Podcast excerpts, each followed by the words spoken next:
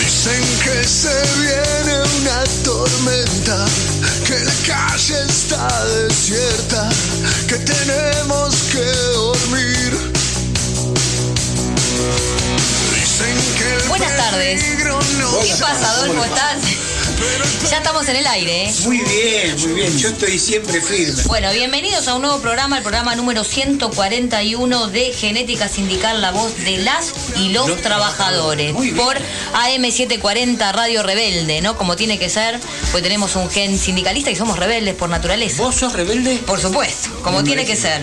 Bueno, y tenemos, la verdad que un gran programa y también tenemos este una, una nueva este, co- compañía, ¿no? Tenemos una nueva Compañera, compañera, com- una nueva compañera en el piso que ahora la vamos a presentar como corresponde. Les decimos a los oyentes que estamos de 13 a 15 horas, eh, por, co- como dijimos, por Radio Rebelde y nos pueden dejar también algún mensaje al WhatsApp de la radio que es 11 55 95 63 eh, 67 y también nos pueden seguir por nuestras este, por nuestras redes sociales, por el Facebook Genética Sindical, la página les decimos que nos sigan por, por nuestras redes, la página de Facebook, el Twitter arroba genética-am, eh, el Telegram, el canal de YouTube, nuestro blog donde pueden acceder a todas las notas y las entrevistas que venimos realizando durante estos, esta cuarta o hasta esta cuarta temporada y también los invitamos a que nos sigan en nuestro canal de Spotify donde así están los episodios de este nuestros programas y de las entrevistas. Bueno, canal de Telegram, TikTok, tenemos de todo.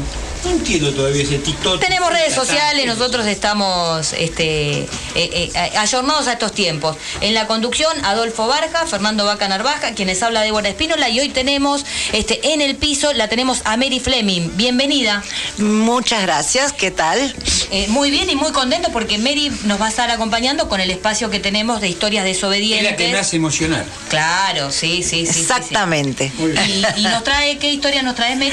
Hoy es el, vamos a hablar sobre el caso de la masacre de las palomitas, pero específicamente va a hablar la hermana de una de las compañeras fusiladas durante este, esta famosa noche del 10 de julio de 1976. Bueno, perfecto. Eso vamos este, en nuestro espacio, historias desobedientes, en minutos nada más, así que le decimos a los oyentes que se queden en línea, que nos acompañen y también eh, queremos decirle que se está retransmitiendo este programa por eh, AM 104.3, La Grieta de San Luis, y el día sábado de 15 a 17 horas por FM Riachuelo 100.9. Este, y hoy, como decíamos, que recién nos mencionaba Mary, historias desobedientes, vamos a estar también con nuestro bloque de Huella Sindical, una entrevista que, eh, bueno, yo personalmente le realicé a Verónica Fernández Méndez, que ella está en Suiza, el sindicato global este, UNI, y vamos a hablar de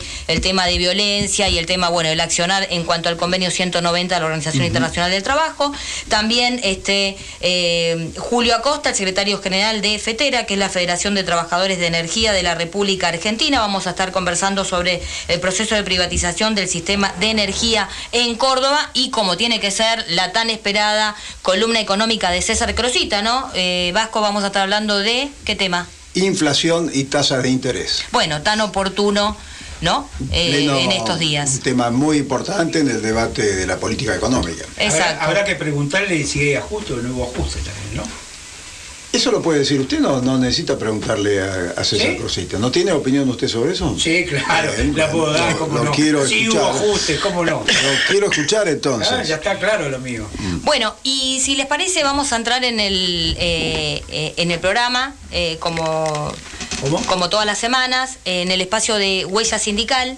La voz en el mundo del trabajo, en este espacio que en esta cuarta temporada nosotros lo que hacemos es difundir justamente justamente eh, la problemática del convenio, este, la difusión, perdón, del convenio 190 de la Organización Internacional del Trabajo, que habla sobre la violencia, eh, la eliminación de la violencia y el acoso en el mundo del trabajo y también el tema del espacio de la fintech, donde, bueno, estamos muy preocupados sobre el futuro del trabajo y esta vinculación que hay entre tecnología y finanzas. Y en esta ocasión vamos a estar conversando, hay una entrevista que está grabada con Verónica Fernández Fernández Méndez, que ella es este, jefa mundial del Departamento de Igualdad de Oportunidades del sindicato eh, Uniglobal, que eh, tiene sede en Suiza. Entonces, como hay una diferencia horaria, bueno, la entrevista está, está grabada y ahora vamos a escuchar qué es lo que ella nos decía en materia del convenio 190, porque además ella formó parte del comité de expertos que dio origen, ¿no? En su momento a la discusión de sacar este instrumento internacional tan importante para el mundo del trabajo que nuestro país ha ratificado.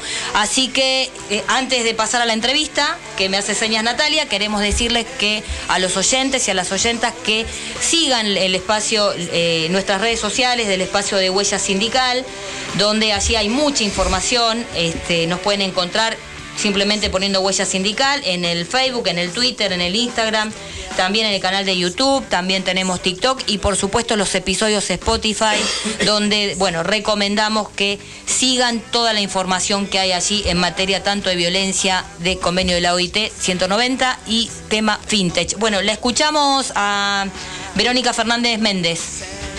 Con Verónica Fernández Méndez, que ella es jefa mundial del Departamento de Igualdad de Oportunidades del sindicato este, Uniglobal. Así que te agradecemos mucho, eh, Verónica, que nos concedas este, esta entrevista, porque bueno, tenemos una diferencia, incluso eh, hoy está saliendo vía Zoom porque tenemos una diferencia horaria este, importante. ¿Qué hora es donde estás vos ahora actualmente? Hola, Débora. Mira, acá son las 19.16.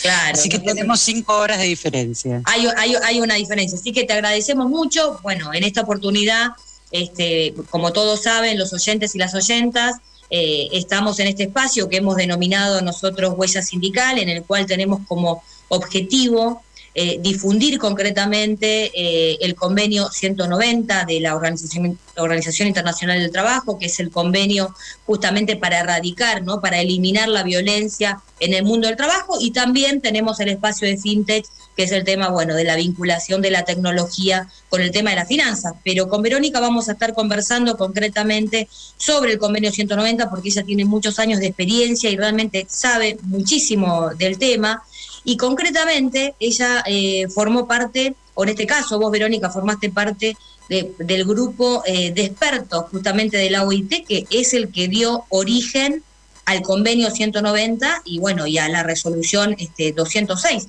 ¿Cómo fue esa experiencia? Contanos cuándo comenzó y bueno, cómo se desarrolló. Bueno, muchísimas gracias por la invitación en primer lugar y la verdad que me siento honrada de, poder estar sobre todo eh, hablando eh, para mi país, ¿no? Porque yo soy argentina. Eh, bueno, nosotras junto con Briseida González, la directora de Uniamérica Mujeres e Igualdad de Oportunidades, empezamos a participar en, los, en las asambleas de de la conferencia de mujeres, de ONU Mujeres, eh, ya por el 2014. Y, bueno, luego de mucho insistir que los sindicatos no tenían como una voz em, propia y, representando específicamente eh, a las mujeres trabajadoras, eh, finalmente en el 2014 se nos permitió hablar desde el sindicalismo y hablar sobre la violencia en el lugar del trabajo. Y fue Katy, nuestra compañera Katy, la primera que introdujo eh, la voz sindical, representó a, tantos sindicatos de alrededor del mundo ante eh, la conferencia de ONU Mujeres. Y luego, por supuesto, eh, este tema fue creciendo y cada vez más sindicatos demandaban una acción internacional, demandaban un instrumento internacional es por eso que se incluyó en la agenda de la OIT. Y finalmente en el 2016, eh, bueno, formamos parte de un grupo de expertos. Eh, yo representé a, a la UNI y a las mujeres de la UNI y también en ese momento fue la presidenta Denise McGuire la que formamos parte de este grupo de expertos por parte de los trabajadores. Luego también está formado por eh, los empleadores y los países miembros. Así que comenzó en el 2016 la discusión para la conformación del primer documento eh, que dio base, que dio origen a este convenio, que se llama Documento Cero, Luego ese convenio y ese primer documento va teniendo distintas transformaciones porque se van, eh, se van negociando incluso cada una de las palabras, cada una de las comas. Eh, y bueno, fueron cuatro largos años en donde fuimos negociando con países, con, em, con los empresarios, con el grupo de empleadores y con eh, el grupo de trabajadores. Pero mm, la verdad que, bueno, un honor poder haber pertenecido y estado en esa discusión que fue larguísima, que fue eh, por momentos muy difícil, eh, por momentos podíamos eh, entender desde adentro lo que era la negociación contra la violencia misma, porque bueno, las discusiones eran mm, muy fuertes, sí, sí. y bueno, queriendo incluir elementos que, que nos ayudan a, todas las mujeres en el lugar del trabajo y también a los hombres, como por ejemplo el tema de la violencia doméstica, que fue muy resistido por parte de los empleadores, pero finalmente logramos incorporarlo, puesto que las trabajadoras y los trabajadores somos las mismas personas en casa, en el trabajo, y aquellos y aquellas que sufren violencia en casa, eh, eso se, replica y se, y se y se afecta el lugar, el lugar del trabajo, el grupo de trabajo. Así que bueno, eh, fue una experiencia increíble y, por suerte con un, con un final victorioso e histórico. Claro, además, eh, buscar el consenso o encontrar, alcanzar el consenso de todos los países y en esto que vos decís, Verónica, que es una, un órgano tripartito, ¿no? Que están los trabajadores, empleadores, bueno, los países, eh, la verdad que una, una tarea titánica. Y nos trajiste un dato que no sabíamos, esto de, color, que la resistencia que había en uno de los puntos, ¿no? Sobre todo esto que eh, eh, el convenio abarca a la totalidad, digamos, al, universo de trabajadores y trabajadoras y la verdad que es muy amplio el tema de, de violencia, ¿no? Lo, lo maneja lo toca de un tema, de, una manera integral. En ese sentido nos parece muy interesante. Ahora bien, una vez que sale el, instrumento este internacional, ¿no? tan importante para, el mundo, eh, ¿qué, pasos hay que seguir para erradicar la violencia en el mundo del trabajo? Bueno, eh, en realidad em, la logística de este documento es una vez que se aprueba en el seno de la conferencia de la Organización Internacional del Trabajo, antes del año o hasta el año de haberla aprobado a la convención, por lo menos dos países eh, deben ratificar el convenio para que se convierta en eh, obligatorio, ¿no? que esta es la característica de los convenios. Tienen, eh, son eh, legalmente vinculantes, es decir, son obligatorios. Este convenio tiene la particularidad, además, que fue adoptado conjuntamente con la resolución 206. ¿Y en qué favorece o en qué ayuda una resolución? Una resolución es una guía de procedimientos, sobre todo cuando un convenio es muy técnico, es absolutamente necesario tener, tanto para gobiernos como para empresarios, un, algunos lineamientos para seguir. Y la verdad que durante la negociación nos costaba pensar que se iba a llegar a adoptar el convenio, pero lo que nunca nos imaginamos es que se iban a adoptar ambos convenio y recomendación. Eh, y volveme a hacer la pregunta exactamente porque, bueno, por supuesto. Claro, en, este, en, esto que, no, no, en esto que eh, tenemos el instrumento internacional y cuáles son los pasos a seguir con posterioridad para erradicar la violencia, ¿no? Bueno, entonces, por ahora tenemos ocho países alrededor del mundo ratificados porque a partir del año de su adopción, ratificaron dos países y luego con posterioridad siguieron los otros seguimos, bueno, lo fundamental es hacer el lobby nacional a nivel nacional. Nosotras hablamos con eh, nuestras afiliadas y bueno, de todas partes del mundo y todas aquellas que tengan contactos con determinadas personas eh, influyentes en los gobiernos que puedan hacer lobby, que puedan empujar a que esta eh, ratificación se lleve a cabo.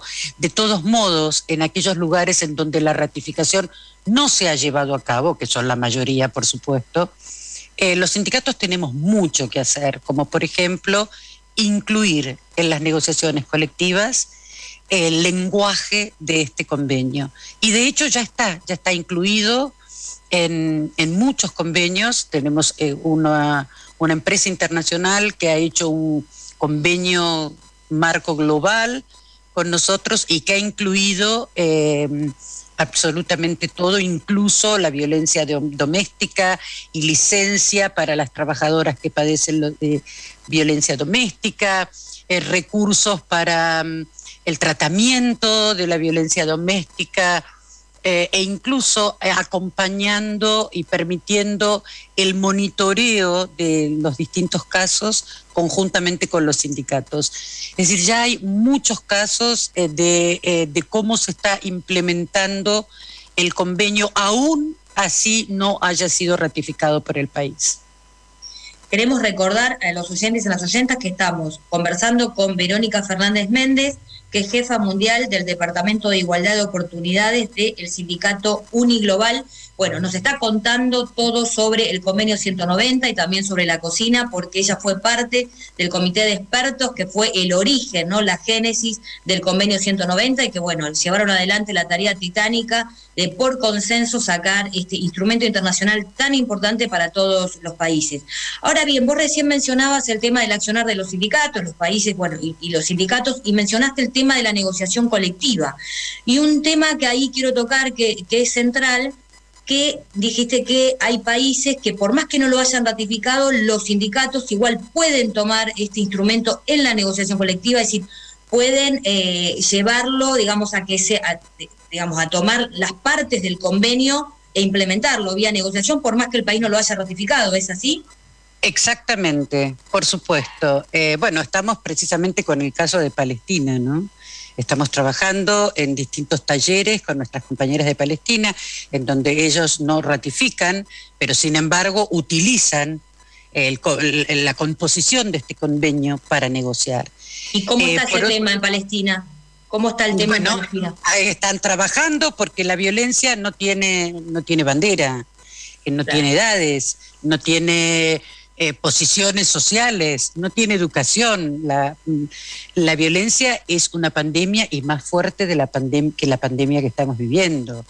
Es decir, eh, cada vez que vamos y nos encontramos con distintos grupos de distintos países, cada país te dice, eh, la violencia acá, no existe más violencia que en este lugar. Y desgraciadamente tengo que decir, no es así no es así. Eh, la violencia no tiene fronteras, no tiene banderas, no tiene colores, no tiene edades, no tiene absolutamente ningún límite.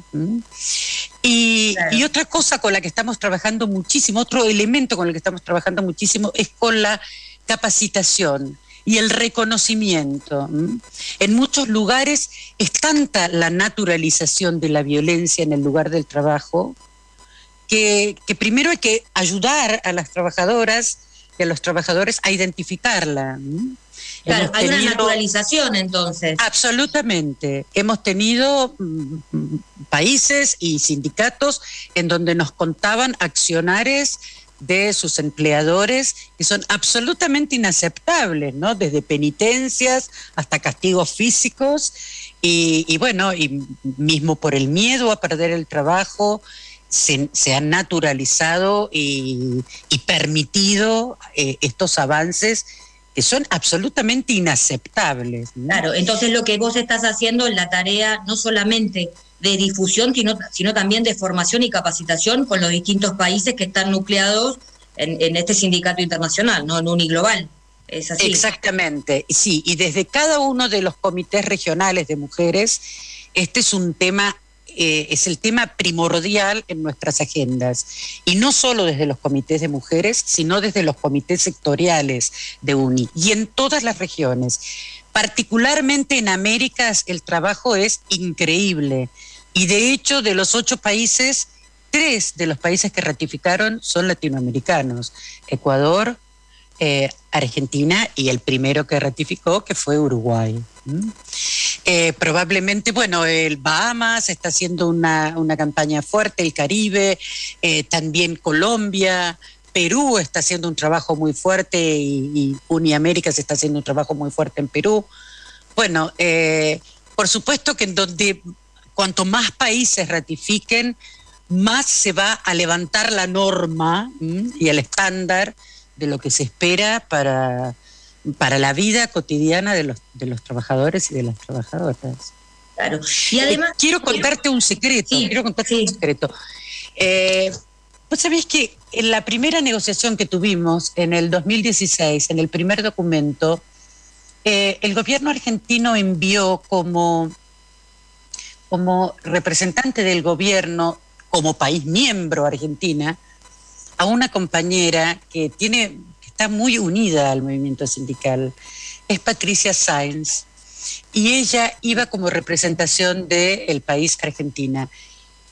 Yo no tengo, no tengo vergüenza o no tengo yo a veces debería ser más humilde porque en realidad uno representa a todos los países, pero tengo tanto orgullo de decir cómo ella pudo ejemplificar en cada punto que presentábamos del convenio, que era debatido por incluso por países miembros o por em, el grupo de empresarios, cómo Patricia podía ejemplificar el accionar del Ministerio de Trabajo argentino para, eh, eh, para mm, eh, mm, bueno, para revertir un tema de violencia en el ámbito laboral. Y ella fue ejemplificando con cada una de nuestras leyes, con cada una de nuestras disposiciones, y verdaderamente muchas de las, discusiones en, en el ámbito del primer documento fueron determinantes porque Patricia tuvo la manera de ejemplificarlo procesalmente y legalmente. Así que, eh, bueno, quiero decir que ella fue también una persona clave en, todo esto, ¿no? Claro, y para el debate, por lo que estás diciendo, fue brillante. Y por otro lado, además, eh, vos que estás ahí de eh, jefa mundial del Departamento de este, Igualdad de Oportunidades del Sindicato Uniglobal, trabajás estos temas de la igualdad y de la diversidad. Contanos un poco en qué está UNI con respecto a estos temas? ¿Qué acciones están realizando en función de la experiencia que vos llevas adelante, no? Bueno, eh, el departamento incluye en realidad a todos los grupos minoritarios. El más grande de estos grupos minoritarios, es decir, que no es minoritario sino mayoritario, es el grupo de trabajadoras. Eh, UNI tiene más de un 50% de afiliadas mujeres, eh, pero también el departamento representa a la juventud, que es otro de los grupos discriminados, representa al colectivo LGTBI, representa a los trabajadores migrantes. Eh, nosotras estamos trabajando muy fuertemente con comités de mujeres regionales, trabajamos con redes de mujeres.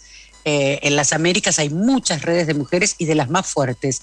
De hecho, Argentina fue una red fundante. La red argentina de mujeres fue una red fundante, ¿no? Y bueno, Alejandra Stupp eh, fue presidenta de Uniamérica Mujeres hasta hace muy poco. Y por supuesto, uno de los corazones de esa red argentina, de donde yo también provengo. Em, y por otro lado, trabajamos, ahora el, año pasado lanzamos, eh, en diciembre del 2020, lanzamos eh, la red del colectivo LGTBI, de trabajadores y trabajadoras o trabajadores del colectivo LGTBI. Y, verdaderamente eh, nos sorprendió gratamente ver la cantidad de apoyo y la cantidad de, personas del colectivo que, que se unieron y que están haciendo eh, campaña para defender sus derechos y sobre todo para para alcanzar la, igualdad como el resto de, las trabajadoras y los trabajadores de UNI. Así que estamos trabajando tanto con jóvenes, con mujeres, como el colectivo LGTBI y vamos a seguir extendiéndonos, ¿no? Porque creemos que, precisamente eh, la, defensa de la igualdad eh, y de la justicia eh, es el origen y es el, alma de los objetivos sindicales.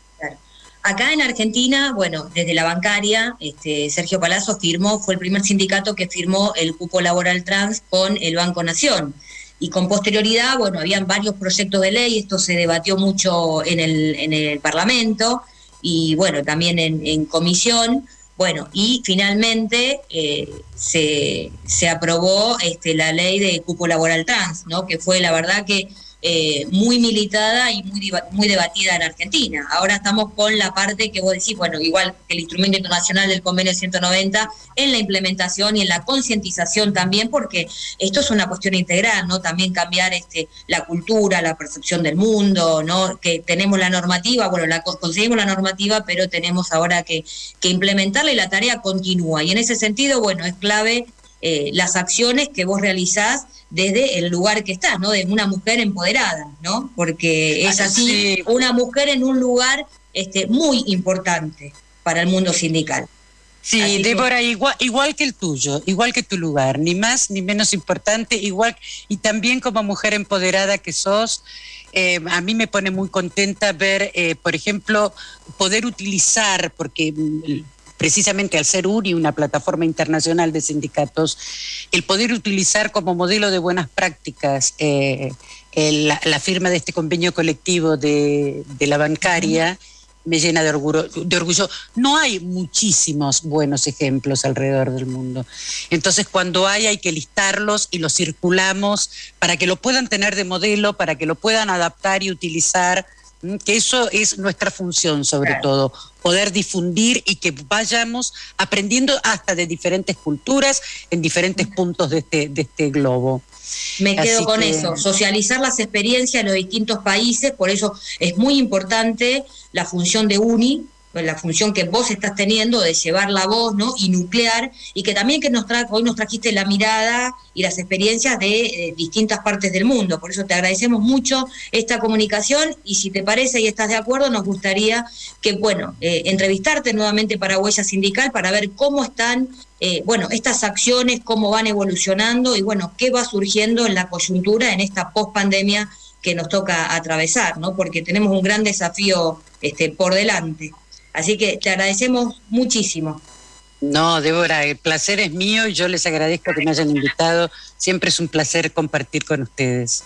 Muchísimas gracias. No, gracias a vos. Queremos decirle a los oyentes y a las oyentas que hemos conversado con Verónica Fernández Méndez, que ella es jefa mundial del Departamento de Igualdad de Oportunidades del sindicato Uniglobal y hemos conversado de todo lo que está pasando en los distintos países del mundo, la experiencia que tiene y sobre todo este, la experiencia militante que ha formado parte del comité de expertos de la OIT que dio origen nada menos que al convenio 190 de la Organización Internacional del Trabajo para este, erradicar la violencia y el acoso en el mundo del trabajo. Así que muchas gracias.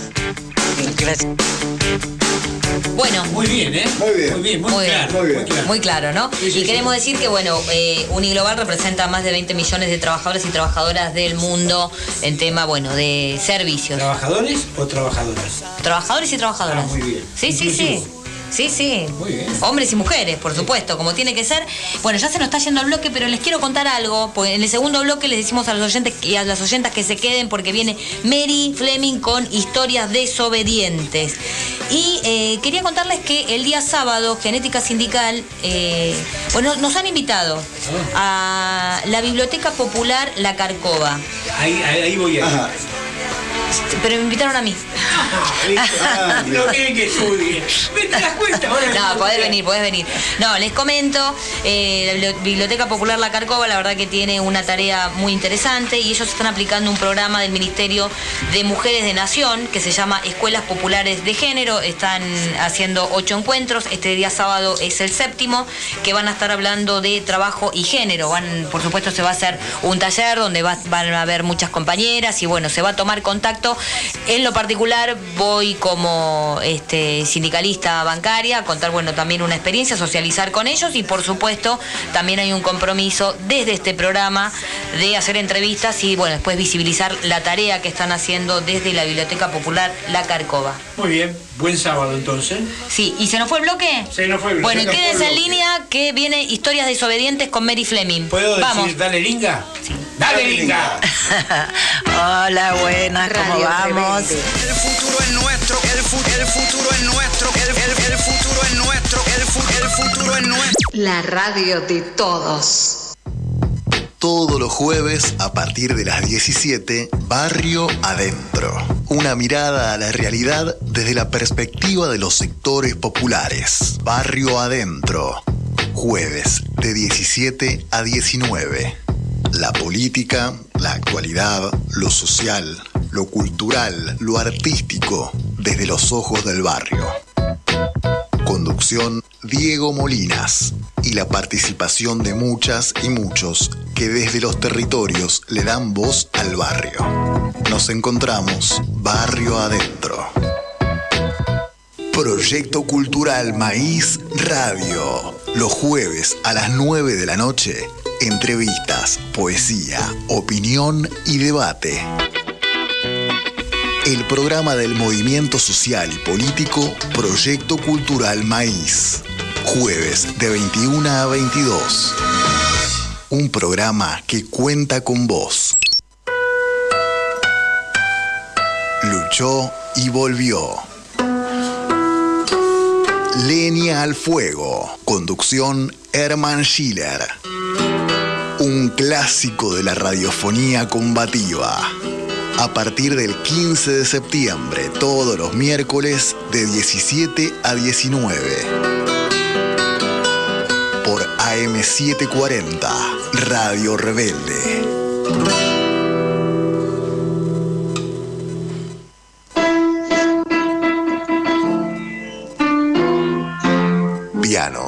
Jesús Páez e Hijos.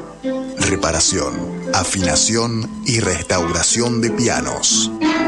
Más de 50 años de experiencia en el rubro. Transporte a cualquier punto del país. Consultas y presupuesto al 11 6542 7288 11 65 42 72 88 Pianos, Jesús Páez e Hijos.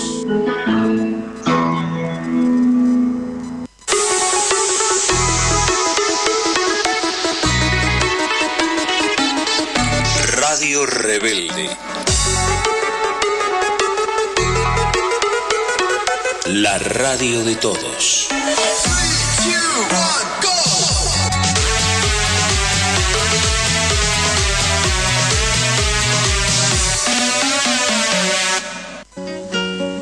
Tantas veces me mataron, tantas veces me morí. Sin embargo estoy aquí resucitando. Gracias estoy a la desgracia y a la mano con puñal porque me mató tan mal. Y seguí cantando, cantando al sol como la cigarra después de un año bajo la tierra, igual que sobreviviente. Segundo bloque de Genética Sindical.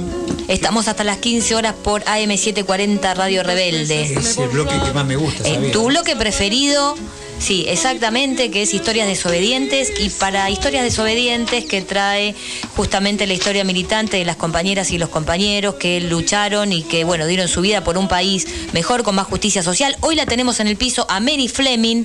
Eh, a Mary, bienvenida nuevamente. Hola, ¿qué tal? ¿Cómo están? Eh, contanos qué nos traes en el día de hoy. Bueno, en realidad vamos a hacer a traer a la memoria la, la masacre de las palomitas ocurridas el 10 de julio de este en este año se cumplirían 44 años de ese episodio, este, donde fueron fusilados 11 detenidos políticos, 6 mujeres y 5 hombres. Se la conoce con ese nombre porque los detenidos fueron sacados de la cárcel de Villa Las Rosas, en la ciudad de Salta, para ser supuestamente llevados a un penal, a un penal de mayor seguridad. Pero en realidad fueron masacrados en una pequeña localidad a 50 kilómetros de Salta que se denomina Las Palomitas. Este fusilamiento fue utilizado como uno de los hechos aportados para la prueba en el juicio a las juntas en el año 1984. Pero recién en el año 2010, porque nuestra justicia es así, y tuvieron que llegar Néstor y Cristina para que los juicios realmente funcionaran, llegó la primera sentencia donde los que llevaron a cabo la masacre fueron condenados. Al año siguiente, en el 2011, se condenó a prisión perpetua por este caso al ex jefe del tercer cuerpo del ejército, Luciano Benjamín Menéndez tristemente célebre. Bueno, y hoy en Historias de, este, Desobedientes vamos a hablar con la hermana de una de las compañeras fusiladas, que es, su nombre es María Amaru Luque, que nos va a contar un poquito acerca de su vida, su militancia. Yo también la conocí a Maru, compartí con ella la escuela secundaria, ella era más grande que yo, pero bueno, este, bienvenida Berenice. ¿Cómo estás? gracias. Hola, bien, muy bien. Aquí estamos para recuperar la memoria o seguir manteniéndola. Exactamente. Este, y dentro de esa memoria tenemos el caso de, de Amarú, que no es casual su nombre, ¿verdad? Así es, así es. Mi mamá quedó embarazada de Amarú en Perú, donde vivía, bueno, no donde vivía, de donde era José Gabriel Condorcanqui era Tupac Amaru, este, que luchó contra la opresión, española. Así que bueno, este, vino con un nombre un poco fuerte. Sí, y bueno, eh, eh, Amaru decía esto, ¿no? Eh, y hay algo escrito de ella en un libro muy bonito que se llama Déjame que te cuento, donde recupera la memoria de muchas de las personas eh, desaparecidas y muertas en la época de la represión, que hace el Museo de la Memoria en Rosario. Y dice así, ¿vos querés que yo lea algo de eso ahora? Sí, por favor, nos encantaría. Bueno, dice así, mi nombre es María Maruluque, tengo 25 años y soy revolucionaria. Estoy detenida en el penal de Villa Las Rosas, provincia de Salta. Hoy es un día cualquiera de septiembre de 1975 y quisiera ponerme mis pantalones verdes y la blusa floreada haciendo juego porque ya es la primavera. Por el gran jardín, delante del galpón en que estamos todas juntas, toca la luz del sol, pero ya no me alcanza. Como esta es una cárcel de varones, a nosotros nos pusieron en un gran pabellón con ventanales y unas monjitas muy amables. Leemos los libros que nos traen nuestras familias en cada visita, hacemos artesanías y cuando podemos comemos cosas ricas. Aunque no soy muy buena, estoy haciendo tejido para mi sobrino o sobrina que está por nacer, que era mi hijo mayor, que estaba por nacer en el año 75. Dos o tres veces al mes tengo encuentros con Rodolfo, que está detenido en el mismo penal, pero en celdas comunes. Rodolfo cae con Amarú, era el compañero de Amarú.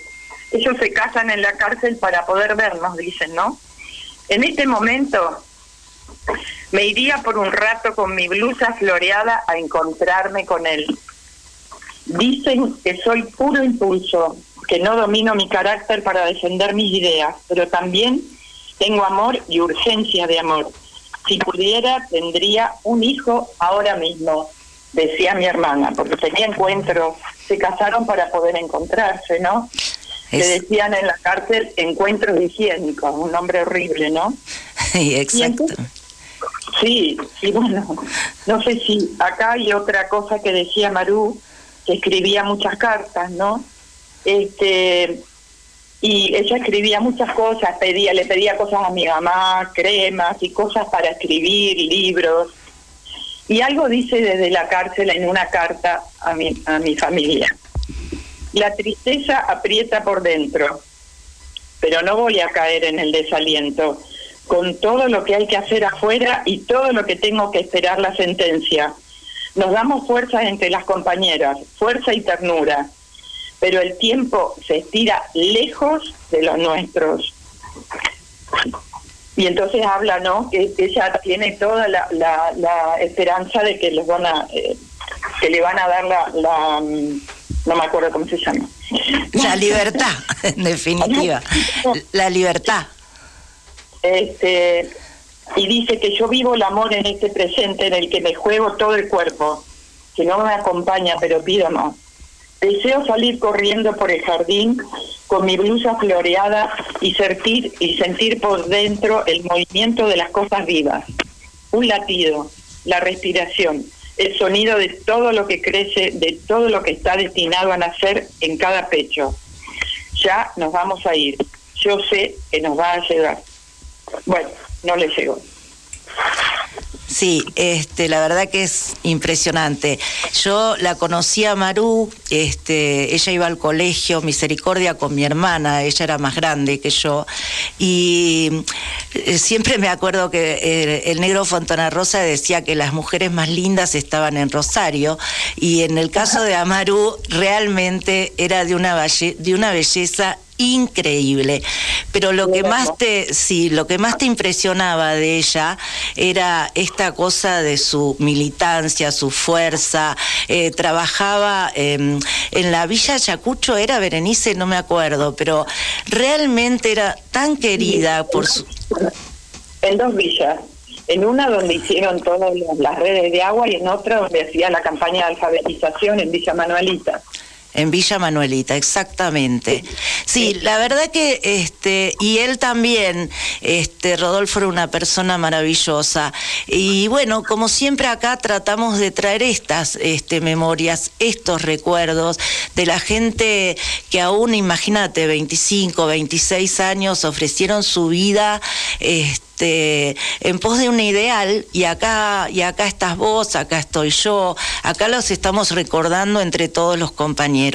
Así que bueno, Berenice, te agradezco un montón, nos has emocionado un montón y una historia desobediente más que pasa por este programa. Un beso enorme. muchas gracias a ustedes. ¿eh? Un abrazo. Un abrazo, muchas gracias. Y, y 25, 25 años. Y después hay tantos pelotudos por ahí que, que, bueno, no quisiera profundizar, pero agradezco a Maru. Qué lindo, a Maru, ¿no? A Maru. Y qué bueno que lo hayas conocido también. Sí, fue muy fuerte porque mm, hay una, hay una historia desobediente más mm. este, que nos involucra a nosotros. Yo estaba en primer año de la secundaria y ella, mi hermana y dos compañeras más que eh, las dos están desaparecidas y Amaru está muerta. Este, cuando se produjo el Rosariazo en el año 69, estábamos en el colegio y sentíamos el ruido de afuera, de afuera, y entonces empezó a venir mi hermana Catalina, Amaru y Clotilde Tosi a levantar las auras y a decir, tenemos que salir afuera, tenemos que ir al, parque, digamos, de, de ahí del colegio. No, no sabes lo que fue las monjas, un escándalo, pero tomamos el colegio, tomamos el colegio y salió este, posteriormente en el diario La Capital de Rosario el escándalo que habían producido estas niñas entre 12 y 17 años en reconocimiento de lo que estaba pasando afuera. Muchas de nosotros yo no tanto, pero ellas ya estaban militando. Pero a tal punto se, hizo una conmoción que vino un helicóptero del segundo cuerpo y empezó a rodear el colegio porque las monjas no podían creer lo que estaba pasando. Así que bueno, esa... 17 años, 25 años, compromiso total. Impresionante. Para cambiar un país, ¿no? Impresionante. Y recordamos, muchas gracias Mary, recordamos que esto eh, va a estar disponible, por supuesto, el recorte en nuestras redes sociales y pueden buscar historias desobedientes también, por supuesto, en Genética Sindical en nuestro Spotify, que los invitamos a que nos sigan por allí. Y ahora vamos a pasar una música, un tema. Pero antes de, eso, quería decirles que hoy se cumple un aniversario eh, que un 23 de septiembre de 1973 Perón ganó las elecciones presidenciales con el 61% 85% de los votos. Así que una efeméride que. Nada menos, exacto. Y vamos a un tema y volvemos. El corazón, cagarte a tiros en morón. Pueden lavarte la cabeza por nada. La escuela nunca me enseñó que al mundo lo han partido en dos mientras los sueños se desangran por nada. Pero el amor es más fuerte. Pero el amor es más fuerte. Pero el amor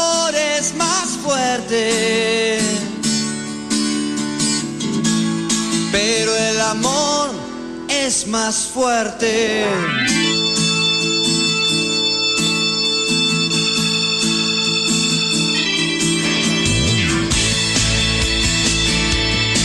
Más fuerte. ¿Cuánto podrán disimular la guerra en tiempos de paz? Si aquí los muertos siguen vivos. Jurar que no es verdad. El viejo sueño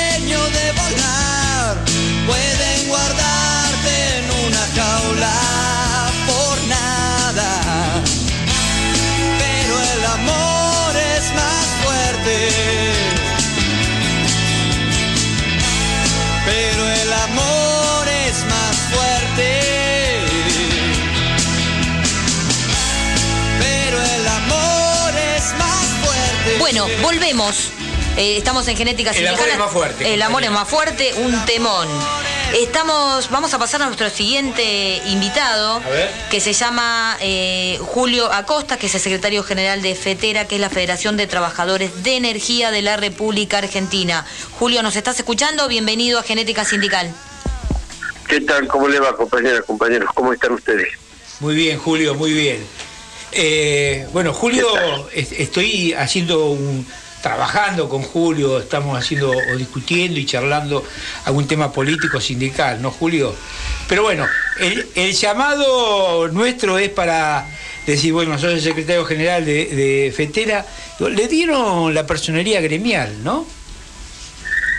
Sí, eh, después de muchos años de estar reclamándola, este, con José Rigani, que era el secretario general, este, bueno, tuvimos primero un fallo este, en la justicia que fue favorable para, para, el- para la fetera, que apeló el ministro Triaca y la Patlip, este, que es la otra federación. Y este, bueno, eso fue desestimado y volvió al ministerio con la orden de que nos otorgaran la personería y el ministro Moroni el día lunes firmó, va, lo firmó la semana pasada y salió en el boletín oficial del día lunes, fue el, el otorgamiento definitivo de la personería para la fetera. ¿Qué, qué- Julio, ¿qué es, la paso- fetera para los compañeros que no por ahí no conocen eh, la federación? Explicarle un poquito. Bueno, nosotros, nosotros somos una federación nuevita. Nació en el año 1995 entre un grupo de trabajadores del sector de la energía que resistimos las privatizaciones. ¿no? En el año 1994 empiezan a darse el 93, no- 92 y 94 empiezan a darse las concesiones y las privatizaciones y nosotros eh, resistíamos ese proceso porque planteábamos en primer lugar de que eh, se, se abandonaba un sector estratégico para cualquier país, ¿no? Eh, que piense en términos de desarrollo y de creación de empleo, el tema de la cuestión energética y el tema de la soberanía es fundamental. Sí, sí. Y, y nacimos producto de la resistencia. Nosotros nos oponíamos a las privatizaciones y decíamos que en ese momento que la que se cambiaba el paradigma porque de usuarios pasábamos a ser clientes, ¿no? O sea, dio comienzo el proceso de, merca, de mercante- mercantilización, Mercantilización. perdón, de la energía, exacto, y donde, bueno, eh, eh, se iba a producir, nosotros augurábamos un desastre en el- los servicios públicos esenciales, los servicios públicos que son estratégicos.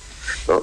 Entonces nosotros lo que definíamos que la energía es un derecho humano, es un bien social, es un derecho humano al que tienen que tener acceso todos y todas, ¿no?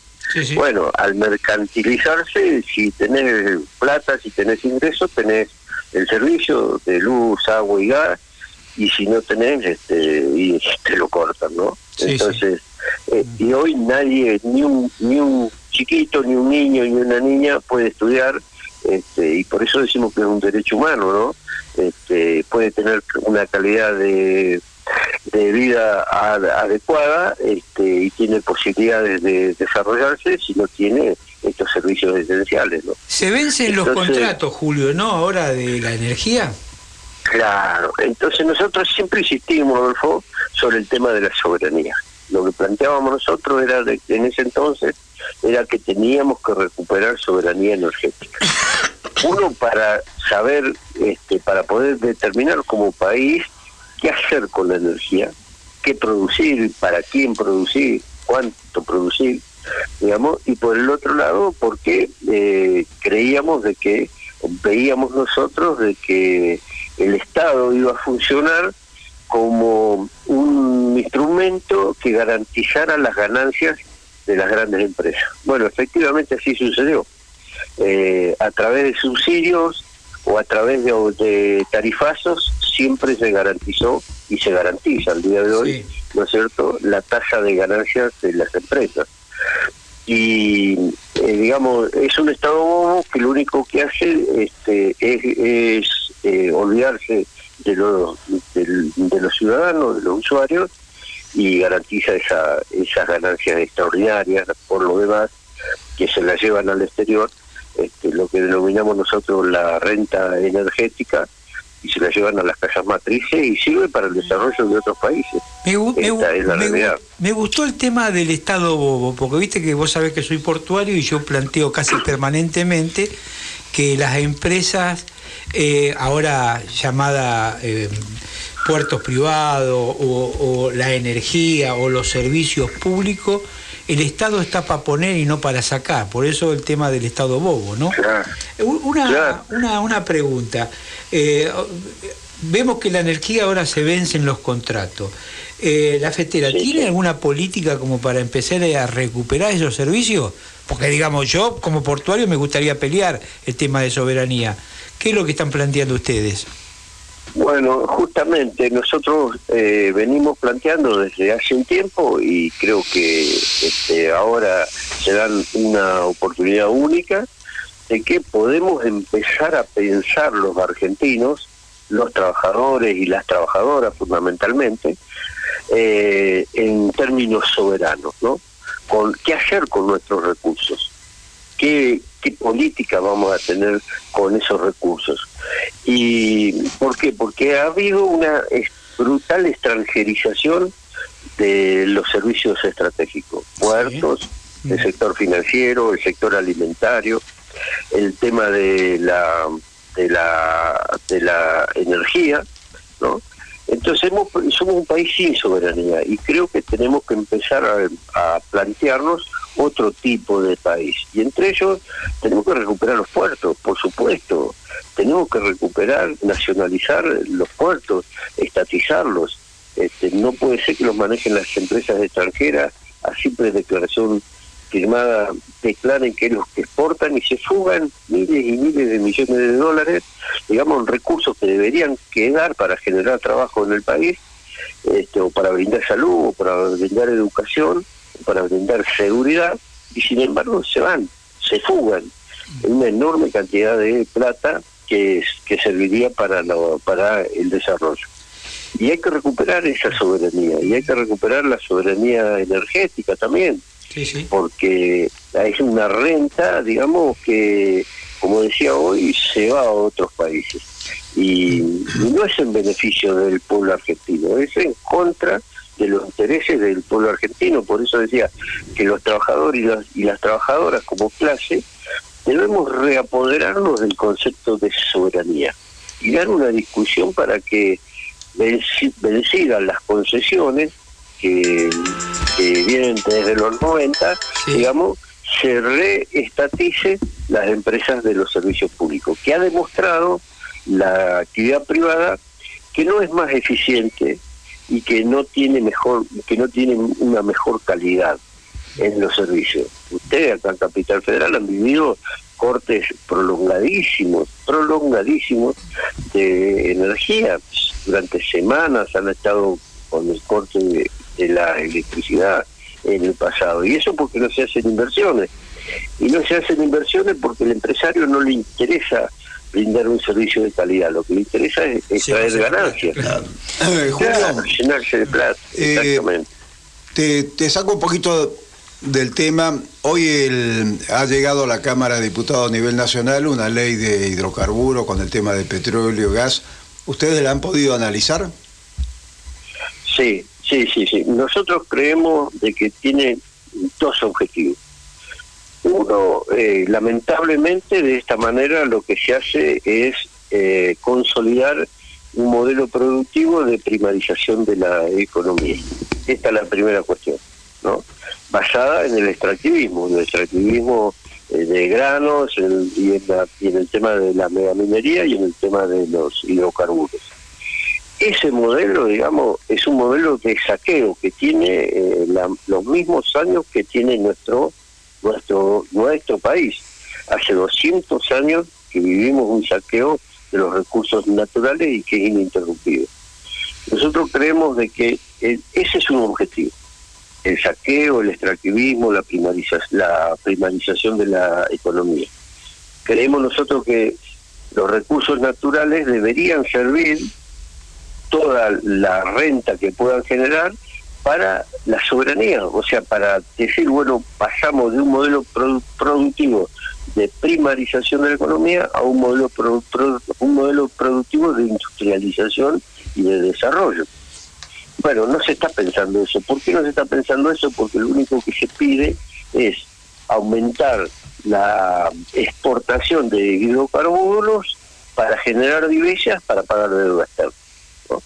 O sea, no va a servir para el desarrollo de nuestro país esta ley. Va a servir nada más que para tener un saldo exportable favorable y pagar deudas estatal. Son los compromisos que se están eh, acordando o negociando con el Fondo Monetario Internacional. Bueno, nosotros creemos que es un, es un es darle continuidad al modelo neoliberal de los 90. Las últimas joyas de la abuela que nos quedan, no nos quedan más empresas, digamos, las estamos entregando, que son los recursos naturales, y una oportunidad que, que no tiene, que es una dilapidación de riqueza que no tiene recuperación, porque los recursos son, eh, o sea, son recursos que se agotan, no, no son renovables.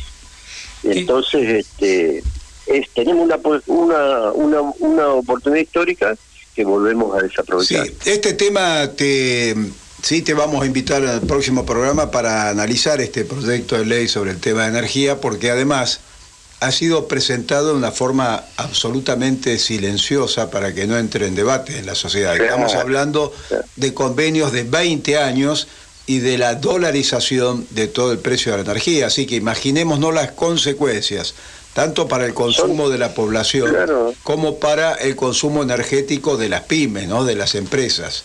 Este, así que bueno, justamente, si me dejas un cachito, yo reafirmo lo que vos decís totalmente porque es, importantísimo. Encima va en contra de los intereses populares. ¿Por qué? Porque la, la, la transformación de los hidrocarburos en combustible, digamos, al ser dolarizada, lo que vamos a tener es eh, precios internacionales, cuando el costo de producción en la Argentina es menor a los precios internacionales. Entonces, eh, esto es continuidad pura, es saqueo al bolsillo de los trabajadores y de las trabajadoras, más, más empobrecimiento social. Así es. Bueno, Julio, te, ¿alguna otra pregunta? Se nos va el bloque. Sí, lo único que quiero decirte, Julio, es bueno que tenemos un laburo bastante importante. Vos con, el tema de soberanía, el tema de energía, yo con los puertos, hay que empezar a convocar los distintos foros para ver, eh, acordar alguna política y poner esto en discusión a la población, ¿no? Así que. Ese es el centro de la cuestión, Adolfo, que logremos instalar, este, digamos, un debate pero eso se puede hacer únicamente construyendo unidad. Bueno, unidad, este, digamos, en cosas concretas como este tema de la soberanía, ¿no? Está bien, está Así bien. es, Julio. Bueno, se nos va el bloque. eh, desde ya te Convocamos. Para este debate en la- el próximo jueves y te mandamos, te agradecemos, te mandamos un fuerte abrazo. ¿eh? No, yo les agradezco enormemente y les mando un abrazo también a todos ustedes. Bueno, com- estuvimos en comunicación con eh, Julio Acosta, secretario general de FETERA, que es la Federación de Trabajadores de Energía de la República Argentina. Bueno, hablando del proceso de privatización del sistema de energía en Córdoba y además, bueno, eh, que estaba, nos contó el tema que obtuvo el sindicato la personería gremial, ¿no? Bueno, ¿y se nos fue el bloque? Vamos. Dale, Linka. Noticias. Política. Alberto Fernández reclamó ante la ONU la eliminación de las políticas agrícolas distorsivas. El presidente lo dijo al participar a través de un mensaje grabado de la cumbre de las Naciones Unidas sobre sistemas alimentarios. Alberto Fernández detalló que esas políticas han perjudicado tradicionalmente a productores agrícolas eficientes, especialmente en los países en desarrollo. Economía. La AFIP ya otorgó una cifra récord de 200.000 créditos para monotributistas a tasa cero. Así lo informó la titular de la Administración Federal de Ingresos Públicos, Mercedes Marcó del Pont. Además detalló que el beneficio representó una inversión de 22 mil millones de pesos por parte del gobierno nacional. Marcó del Pont remarcó que a los créditos a tasa cero se suman otras medidas de alivio para monotributistas como la moratoria de hasta 60 cuotas que está disponible hasta el 30 de septiembre. Sociedad. Afirman que la seguridad vial es un tema esencialmente de salud pública. Así lo sostuvo Pablo Martínez Cariñano, director ejecutivo de la Agencia Nacional de Seguridad Vial, al referirse en Telam Radio al convenio firmado entre el organismo y el Ministerio de Salud de la Nación. Esto decía al respecto en comunicación con Telam Radio. Y gracias a este convenio, miles de médicos, clínicos, pediatras, obstetras, enfermeros tendrán acceso a herramientas y conocimientos básicos sobre seguridad vial infantil para transmitirles a las mamás embarazadas, a las mamás con niños chiquitos, cuestiones básicas que tienen que ver como por ejemplo cómo trasladarlos en un auto, cómo llevarlos en la vía pública, si una mujer embarazada puede manejar o no y cómo ponerse el cinturón, cuestiones muy concretas y que hacen la diferencia. Más información en telam.com.ar. Volvé a escuchar las entrevistas de La Rebelde en nuestro nuevo canal de YouTube. ¿Cómo? Búscanos en YouTube como Radio Rebelde AM740. Te suscribís y ayudas a que La Rebelde siga creciendo. Radio Rebelde AM740, ahora en YouTube.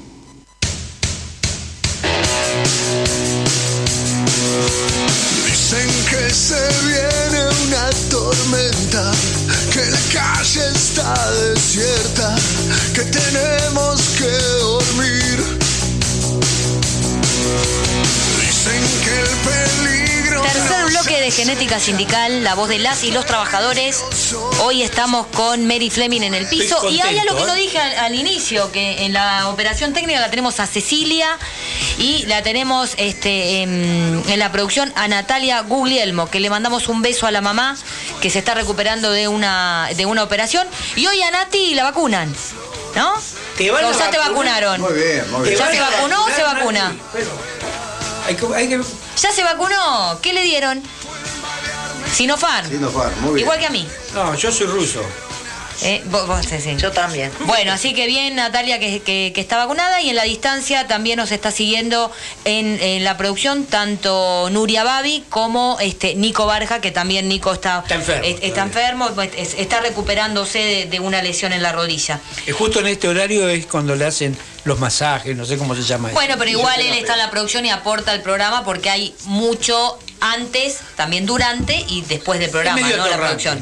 Bueno, pero vamos a continuar con la actualidad, Sí. Vasco, ¿o no? Que tenemos, vamos a hablar de un ¿A tema, del tema económico. Vasco, Adolfo. Ah, muy bien, muy bien. muy bien. Mary, Hay- hay los oyentes, tema- las oyentas. ¿eh? Un tema de debate que el tema de la economía que es muy importante, ¿no? Exactamente. Y para eso tenemos la columna. ¿Quién, ¿Cuál es el debate? ¿Quién va a darla? ¿Quién hace la columna? La columna, lo- y ya lo tenemos en comunicación, me están Ah, ¿ya está en diciendo. línea? Sí, sí, a César Crosita, economista y columnista de Genética Sindical. César Crosista ha elaborado un documento de- del Grupo Bolívar que se denomina Nuevo Contrato Social para terminar con la pobreza y nosotros lo hemos invitado para que eh, hacer una serie de, de columnas eh, en los jueves sobre el tema de economía y que va- vaya o pueda desarrollar lo más didácticamente posible este documento, punto por punto, y creo que esta vez nos toca el tema de la relación de las tasas de interés y la inflación, siendo la inflación uno de los temas candentes de la política económica de la Argentina de estos últimos años, ¿no? ¿Cuál es el origen de la inflación?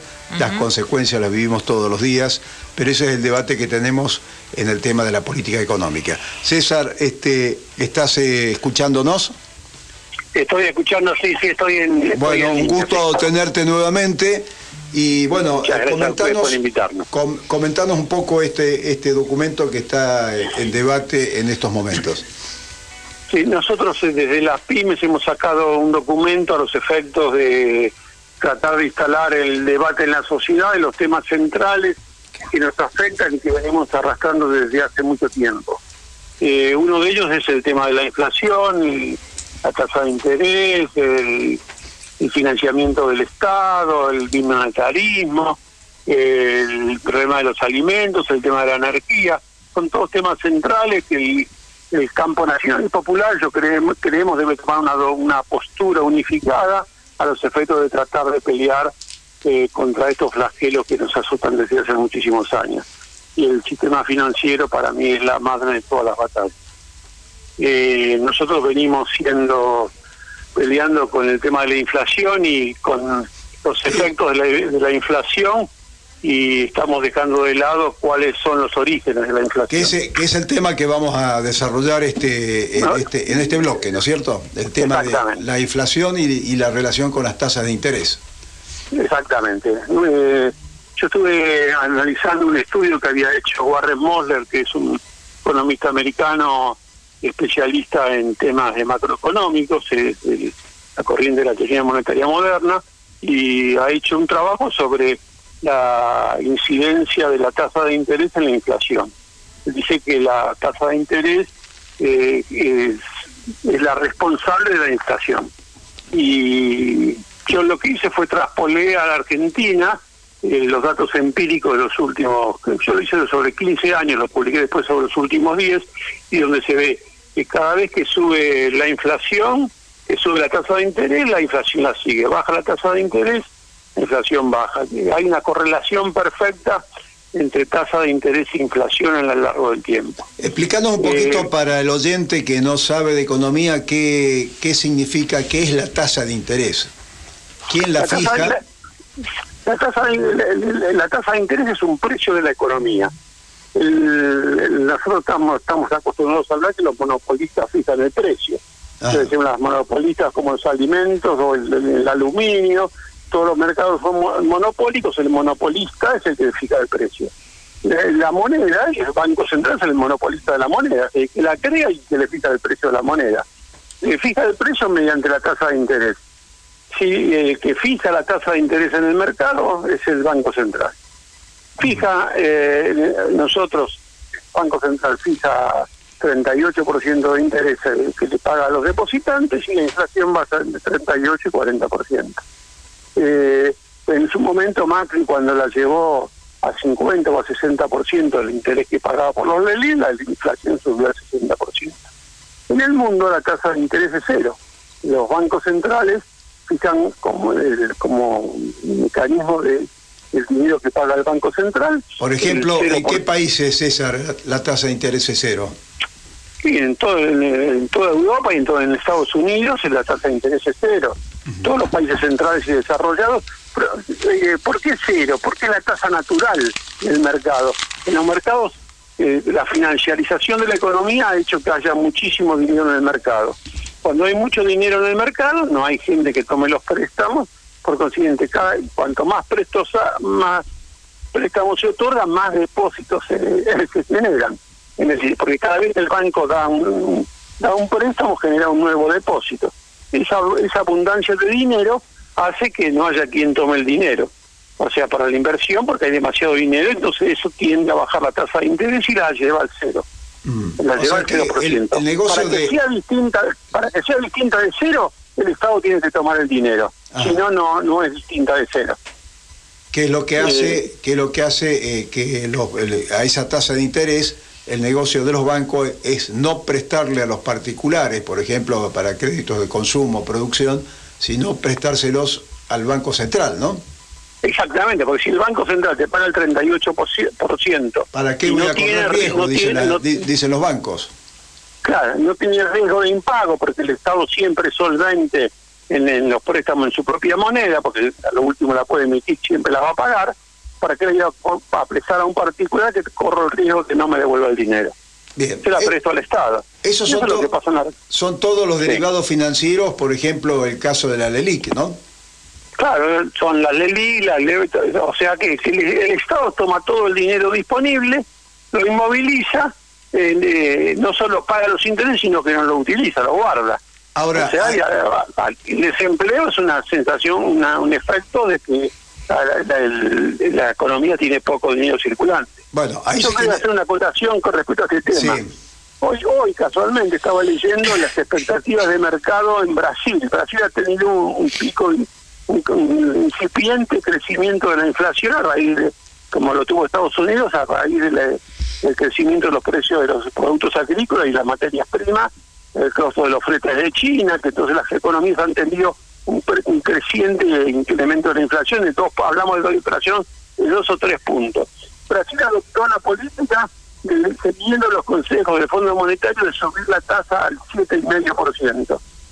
Y este año la tasa de Brasil, de la, expectativa de mercado de los servicios económicos, dice que la inflación va a ser el 7,5%.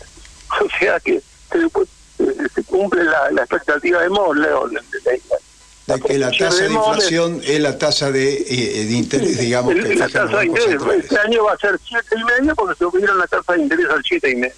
La inflación va a seguir al, al, al- eh, hacen al revés de lo que suben la tasa de interés para que la inflación baje y el efecto- se produce el efecto contrario, la inflación sube.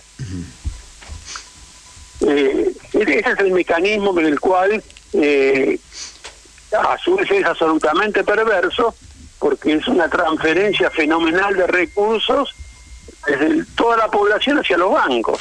Claro, O sea, ahora uno escucha eh, economistas, este, los economistas tradicionales, y, y el eje central del proceso de inflación en la Argentina lo ponen en el tema de las políticas monetarias, ¿no?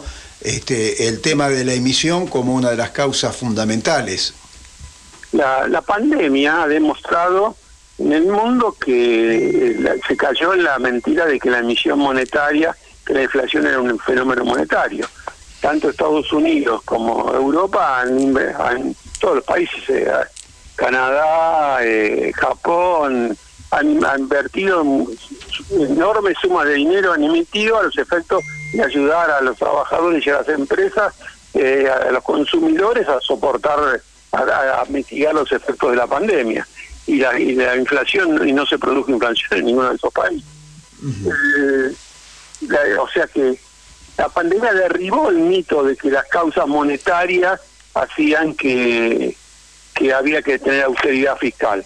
Cuando, cuando afectó a las políticas de los países centrales, derribemos la, la- la receta que había que tener equilibrio fiscal y que, eh, los países puedan gastar libremente a los efectos eh, eh, eh, eh, hacer políticas proactivas generando empleo y mitigar los, los problemas que había generado la pandemia. eso ha quedado demostrado, eso ha quedado demostrado que era una mentira neoliberal y inclusive la ayuda del Fondo Monetario Internacional le ha dado a todos los países, entre, entre ellos el nuestro, los derechos especiales de giro, para que inyectemos dinero a la economía a los efectos de mitigar los efectos de la pandemia. O sea, que todos los países hagan políticas expansivas. Eh, Salvo que no tenemos un ministro de Economía que dijo, no, eh, contracción fiscal, de, sigue de las recetas del fondo, de las recetas que el mundo, la pandemia las derribó en el mundo, y él sigue aferrado a esas recetas. Sí, César, bueno, queremos recordar que eh, estamos con la columna económica con César Crosita, que es economista, y bueno, estábamos hablando sobre el tema de eh, las tasas de interés y la inflación, ¿no? Que están tan vinculadas como bien César vos lo recién lo, lo, describías, y bueno, y sobre todo analizando este documento, ¿no? Que, que has elaborado y bueno, a través de- del Grupo Bolívar, y hay una pregunta en ese sentido, que bueno, hay algunos que, bueno, leyendo el documento dicen que esto iría contra el sistema financiero, concretamente contra los bancos. ¿Qué tenés para decir respecto a esto? Mira, nosotros el, el objetivo de la política monetaria y la política fiscal debe ser el pleno empleo. No es cuidar ni la inflación eh, y el Estado debe gastar todo lo necesario a los efectos de generar trabajo para todos. Los bancos son los grandes beneficiarios de ese sistema. Los bancos el, deben eh, tienen como el panénica anterior había dicho un estado bobo que le podemos sacar todo el dinero que podamos y esa es la política que están siguiendo, pero no solo se la sacan al Estado, sino que nos la sacan a toda, a toda la población vía la tasa de interés que pagamos tanto por los préstamos bancarios como por los préstamos al consumo en la tarjeta de crédito. Por consiguiente, el saqueo que estamos siendo víctimas dentro del sistema finan por el sistema financiero nos afecta a todos. Y hay que el, sistema financiero hay que reformularlo.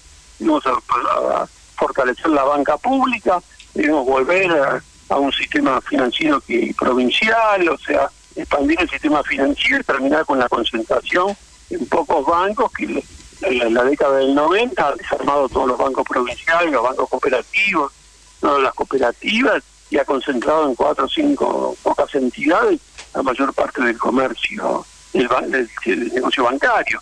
Nosotros hemos salvado, creo que los bancos, el Nación y el Provincia, le- eh, que los trabajadores resistieron la privatización. Pero hay países donde han perdido toda la banca pública. Claro, sí, sí, Eh, miremos Latinoamérica, ¿no? La mayor, en, en muy pocos lugares hay banca pública. Incluso cuando vienen representantes sindicales acá a Argentina, bueno, se asombran que todavía nosotros, bueno, tenemos banca banca pública, ¿no? La importancia, resistencia de valora valora muchísimo, exacto. La, la resistencia de los trabajadores no impidió que, que se privatizaran los bancos, tanto en mi provincia como en la nación. Claro. Pero nosotros debemos es volver a expandir el sistema bancario, pero un sistema bancario al servicio de la producción y no un, sistema bancario al servicio de la al servicio de la especulación. Eh, Exacto. Bueno, y acá acá queda muy claro cómo este la tasa de inflación está directamente vinculada a la tasa de interés, ¿no? Que fija el Banco Central de la República Argentina. Y bueno, y el tema de, de este documento, que vos nos trajiste una parte, que lo vamos a ir analizando en cada columna tuya, César, bueno, pretende, ¿no? Tirar abajo, me quedo con esto que decís, ¿no? De tirar abajo el argumento del neoliberalismo respecto del déficit fiscal, ¿no? Y que la pandemia puso en evidencia que, bueno, eso era una mentira, bueno, de países este, centrales que nos, que nos querían hacer este, creer que eh, el déficit fiscal era importante y por lo que vos decís y comprobás en, en este escrito, bueno, no es así. Te agradecemos muchísimo, César. Bueno, muchísimas gracias a ustedes. Te, convocamos para el próximo jueves para seguir este haciendo público este documento y, y contribuyendo a un debate necesario, ¿no? Muchísimas gracias. Estoy a su disposición. Muchas gracias. Adiós. Pasó la columna económica con César Crosita analizando el tema de tasas de interés e inflación, que les recordamos que este recorte va a estar disponible en nuestras redes sociales y por supuesto también vamos a hacer una nota para este nuestro blog y síganos por el canal de Spotify. Y el resto de las redes, ¿no? También, por supuesto. ¿Qué tenemos ahora? ¿Qué, qué seguimos? Muy bien. ¿Una cortina? ¿Vamos a una cortina? ¿Qué tenemos? Nos dice que sí, Natalia. Muy a bien. ver, nos van a sorprender. Bye.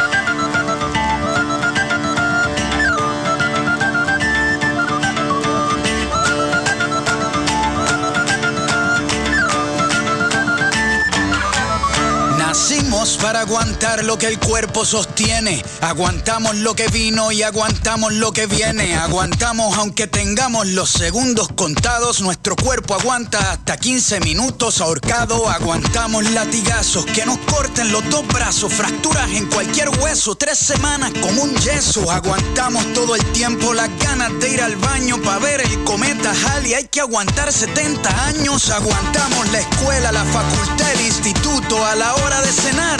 Nos aguantamos los erutos, el pueblo de Burundi sigue aguantando la hambruna. Aguantamos tres días para llegar a la luna. Aguantamos el frío del Ártico, el calor del trópico. Aguantamos con anticuerpos cuerpos los virus microscópicos, aguantamos las tormentas, huracanes, el mal clima, aguantamos Nagasaki, aguantamos Hiroshima, aunque no queramos, aguantamos nuevas leyes, aguantamos hoy por hoy que todavía existan reyes, castigamos al humilde y aguantamos al cruel, aguantamos ser esclavos por nuestro color de piel, aguantamos el capitalismo, el comunismo, el socialismo, el feudalismo, aguantamos hasta el pendejismo, aguantamos al culpable cuando se hace el inocente, aguantamos cada año a nuestro presidente. Bueno, estamos en el aire. Volvemos. Una palabra, ¿no? Me gusta. Volvemos.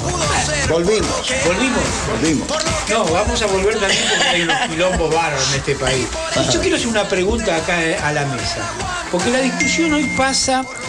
eh, Cristina dijo que hay ajuste. Eh, eh, el ministro dice que no hay ajuste. Y acá, ¿cuál es la sensación? Digo, yo como laburante digo, para mí hay ajuste porque me alcanza, no me alcanza la plata. Ahora, no sé si la palabra justo es decir ajuste, pero lo que sí sé, cuando vos vas al supermercado o un almacén, cada vez gastamos más y cada vez cobramos menos. ¿Eso es ajuste o no es ajuste, compañero? Si, si le quiere contestar, ¿no? Bueno, yo los otros días lo escuchaba a un diputado nacional y economista que está en la Comisión de, de Hacienda de la Cámara de Diputados, que es Carlos Heller, que es este, el Credicop.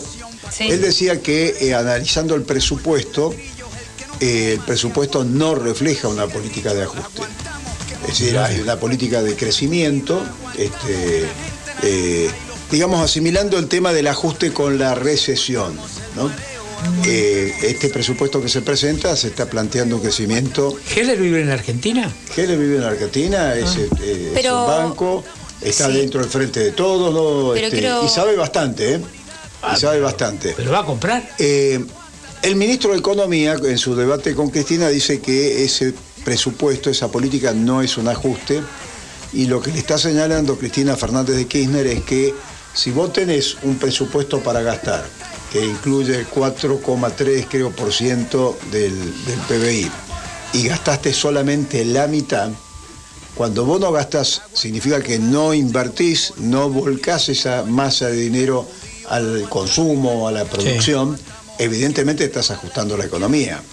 Y eso, a mi juicio, tiene que ver con el tema de las condicionalidades que plantea el Fondo Monetario Internacional, es decir, mostrarle los números lo más prolijo al Fondo Monetario. ¿Y cuáles son las condicionalidades del Fondo Monetario? La reducción del déficit fiscal. Cuando vos planteas esa palabrita, estás hablando de política de ajuste. Cuando vos planteas el tema, como hace la oposición, de cambiemos, el tema de eh, las modificaciones de las leyes laborales, el tema de las, este, tirar por tierra el derecho a las indemnizaciones de los trabajadores, estás hablando de las condicionalidades que te pone el Fondo Monetario Internacional. Entonces, para resumir, si yo no gasto la plata que mi presupuesto me autoriza el año, como lo ha hecho Guzmán en estos momentos, eh, en una situación de pandemia, doble pandemia, pandemia macrista y pandemia, este, digamos, de la crisis del COVID, evidentemente estoy ajustando la economía. No estoy eh, poniendo dinero circulante tanto para el consumo como para la Una, producción. una, una, una subejecución. Es esa subejecución es ajuste de la economía, a mi juicio. Ajá. Después que la letra, los números de un presupuesto anual te den otra orientación de donde vos estás llevando mayor inversión, este mayor índice de crecimiento, Sí. etcétera. Pero una pregunta ahí, en función, cuando hablas de crecimiento, o esto tomando lo que decía Heller, una cosa es el crecimiento y otra cosa es el desarrollo. Bueno, eso es el desarrollismo, o sea, porque vos tenés un crecimiento en este presupuesto casi del 7% que vamos a tener en la Argentina, con el rebote incluido, ¿y dónde está la distribución? Claro. ¿Dónde está? ¿Cómo, El cómo le llega al bolsillo de la gente? Y evidentemente en ese crecimiento no le está llegando al bolsillo de la gente y obviamente ese va a ser un tema del último bloque, de analizar un poco el proceso político. Puede haber crecimiento con pasos. concentración. Exactamente. Bueno, el desarrollismo tiene mucho que ver con esa situación. Un crecimiento económico donde vos decís los índices me dan perfecto, pero el paciente cada vez está más raquítico referido a nuestro pueblo y su capacidad de consumo Bueno, un poco lo que decía recién Crosita, ¿no? El déficit, como vos decís, Vasco, el Fondo Monetario, eh, bueno, quiere que se aplique el déficit, ¿no? Esas recetas que sabemos que, bueno, está comprobado que fracasan, quiere que se apliquen para países en vías de desarrollo como la Argentina, pero ellos, sus propios países, lo tiran por la borda. Y con Así el es. tema de- del COVID vimos cómo salió el Estado y cómo, este, por ejemplo, emitieron y no le dieron importancia al tema del déficit, pero quiere que nosotros lo cumplamos a través de que de, termina la, la, la- la síntesis es un ajuste para, para el pueblo. ¿Hay ajuste o no hay ajuste entonces? La respuesta es sí. Ah, bueno, yo quisiera quería que me digan si hay ajuste. Eso es lo que Por lo menos lo que Es que, nosotros ¿Usted qué opina pensamos. del Fondo Monetario Internacional? ¿Cómo va a pagar ese, ese, esa deuda? Eh, qué buena pregunta que me hiciste. Yo creo que hay que honrar el Fondo Monetario Internacional. ¿Hay que ahorrar? Honrar. ¿Honrar? Sí, sí, sí, hay que, What? No, hay que honrarlo. Ahora también pido que se lo honren a los argentinos, a los que votamos, que honren todo eso. Primero que honren a nuestra patria y después corremos lo demás, porque esto de honrar al Fondo Monetario, pagar lo que estamos pagando y que nosotros no investiguemos nuestras deudas, no me gusta, por más que sea quien sea. Digo, es necesario. Digo, escucha, mirá lo que hizo eh, eh, Néstor y Cristina. Pagaron el Fondo Monetario, se sacaron toda la deuda encima, o casi toda la deuda. ¿Es correcto? Casi no teníamos deuda con el Fondo No, una Monetario. parte de la deuda, una parte Eh, importante. eh, par- demasiado Nos sacamos, importante. a ver, no se pagó toda la deuda, en primer lugar. sí se le pagó al Fondo Monetario Bueno. Internacional para sacarse de encima los controles de la economía y tener No sac- soberanía. No sacamos el fondo, perfecto, perfecto. Hemos pagado deuda que por ahí no sé si era tan eh, legal, digamos, ¿no? Porque todavía no se discutió si era legal o no. Hay un- algunos estudios eh, que decían que no, ¿Y otros que qué sí. opina? Que no hay que pagarle un carajo, eso es lo que opino yo. Primero, primero pongamos la plata a los argentinos, fijémonos cuál es la deuda real, la deuda real, honremos y mandemos preso a aquellos que nos chorearon. Pero, ¿negociamos o no negociamos con el Fondo Monetario? Primero quiero negociar con mis argentinos, Ajá. con los argentinos. Pero le vuelvo a hacer la pregunta. Sí. ¿Tenemos que negociar o no con el Fondo Claro, Monetario? hay que honrar la deuda. Ah, hay que honrar, la deuda. deuda. Honrar la deuda, pero primero honremos a los argentinos. Bueno, ahí. Vayan presos ahí todos los que nos robaron. ¿Cómo honrar la deuda? ¿Qué, se- sería honrar la Claro. deuda? ¿Qué dicen? ¿Qué dicen? ¿Qué dicen lo? Qué buena, qué buena discusión. ¿Qué dicen los eh, políticos nuestros o los economistas nuestros? Eh, Caballo decía que había que honrar la Sí, deuda. no, no. ¿Y qué, y qué hace nuestro gobierno? ¿Qué hace? que, eh, ¿Qué hace Alberto? entrando- Dice honremos la deuda también. Bueno, pero usted está diciendo que hay que honrar la Bueno, deuda. por eso, viste, es un doble juego que estoy diciendo. Honrar la deuda, pero primero honrar a los argentinos. Eso es lo que. Primero honrar a nuestra Argentina. Pero es contradictorio lo que dice. Absolutamente. Obvio, obvio que es, Es opuesto, contra- no, no, no, obvio no, que es contradictorio. Una cosa o la otra. Nunca Vos vas por la ancha vereda del medio, No, ¿cómo no es? voy en el medio. ¿Eh? Yo tengo Usted, claro. eh, Yo tengo usted, claro. eh, de la comisión esta que está investigando el tema, la bicameral, del tema de la este, deuda, del Sí. juicio que se está armando de la responsabilidad del gobierno. Y yo no del creo en la justicia, no creo en esta justicia. Pero qué. No creo en la justicia Pero, esta. ¿Qué te ¿usted cree que van a decir? Lo- el- los, estos que se fueron del gobierno pasado. Se van me a ha corrido un poquito a la derecha. Este, Sí, pero- Pero vos decís que yo creo en la justicia, no creo en la eh, justicia. no, no, no, no, por no, no, no, por el- honrar la deuda. Sí. Bueno, pero lo, lo planteo, lo planteo porque dicen, dicen todo que hay que honrar la deuda. Ahora yo diría, sí, honremos la deuda, pero primero honremos a los argentinos.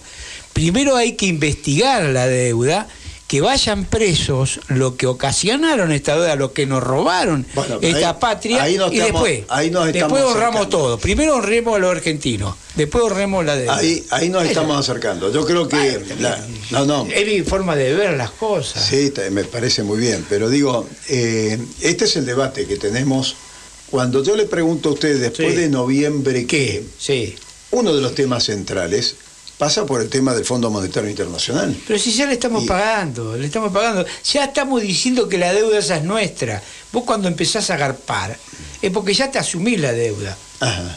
O no estamos, ¿cuántos millones estamos pusiendo de dólares ahora? Sí, bueno, incluso Juan, que eran los derechos especiales de giro, Sí, ¿no? Que bueno, un millón, bueno, no se pudo aplicar acá en el país, se le pagó 1.800 toda la, millones y pico de, de dólares. Sí, sí, 1.800 pero usted está hablando para el año que viene este, de cifras que son de 19 mil millones de dólares. No, ahora cuánto pusimos No ahora? las puede pagar. Ahora cuánto pusimos? pagó una cuota como para no quedar en default la Argentina, casi le diría que es un tema táctico. ¿Táctico? Sí. Ah, Ahora, bueno, si seguimos Ah, con el táctico. tema, para decir, antes de las elecciones no estoy en default. Pero Ah. el debate político sobre el tema del Fondo ¿Vos Monetario, crees que es así? este, yo, yo creo que el debate político sobre el tema Y yo Fondo- te diría que, que yo creo que no es así. Pero mira, se nos hizo la hora, me gustaría seguir esto porque es un tema de mucha discusión. Lo- Dale, linga, me compañera. preocupa que se me ha corrido la no, derecha. no te haga problema, yo soy medio zurdito. Radio Rebelde. El futuro es nuestro, el, fu- el futuro es nuestro, el, el- el futuro es nuestro, el, fu- el futuro es nuestro. La radio de todos. El ángel de River. Hay un ángel que vuela, Todos los jueves a las 3 de la tarde. gambeteando las nubes. Roberto Alonso y Daniel Galazo te harán revivir en la voz de los protagonistas los momentos imborrables que hicieron la historia del más grande, River Plate. El ángel de River. Ahí, va, ahí, ahí vamos. Bueno, no perdamos las, bueno, no perdamos las, bueno, no perdamos las ilusiones. Cantemos una canción rock and roll. Taxi Hoy, todos los viernes por las 7:40 Radio Rebelde. Nada mejor que estar acompañadas y acompañados todos los viernes con Taxi Hoy. Escuchanos desde las 15 horas por las 7:40 Radio Rebelde. Primero, lo primero. El café te lo tomas después. Los martes a las 9 de la noche te ofrecemos un PBI. Un programa bastante interesante.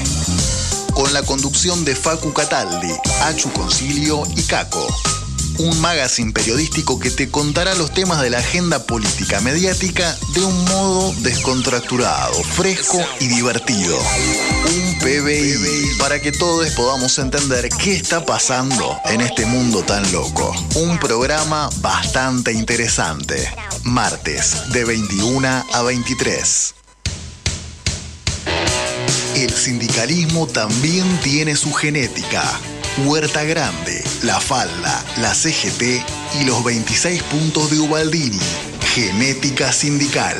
Todos los jueves de 13 a 15 con la conducción de Adolfo Barja, Débora Espínola y Fernando Vaca Narvaja. Un programa hecho por dirigentes sindicales. Escucha Genética Sindical. Escucha La Voz de los Trabajadores por AM740. Muy pronto, muy pronto llega APSE con vos. Información sindical, análisis político, entrevistas, turismo. Las últimas noticias del gremio están en APSE con vos. Lunes de 15 a 16 horas por Radio Rebelde. AM740. De lunes a viernes a las 7 de la mañana. 7.0, buenos días, Radio Rebelde, una vez más la bienvenida, el punto de partida, la agenda informativa, libre y nunca cautiva, la voz de Luis del Día, Javier Vicente y un equipo de liga, delegan voz esta consigna y derriba, mentiras que tiran miras de la oligarquía, no se la van a llevar de arriba, resistencia, evitando el ablande, que el pueblo sea el soberano que mande, alimentando estas ondas que se expanden, 7.0, despierta la patria grande. Radio Rebelde.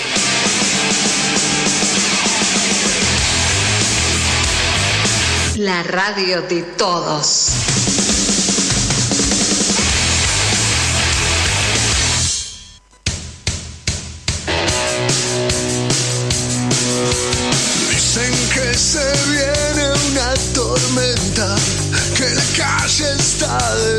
Último bloque de Genética Sindical. Estamos hasta las 15 horas por AM740 Radio Rebelde y les recordamos que nos sigan por nuestras redes sociales.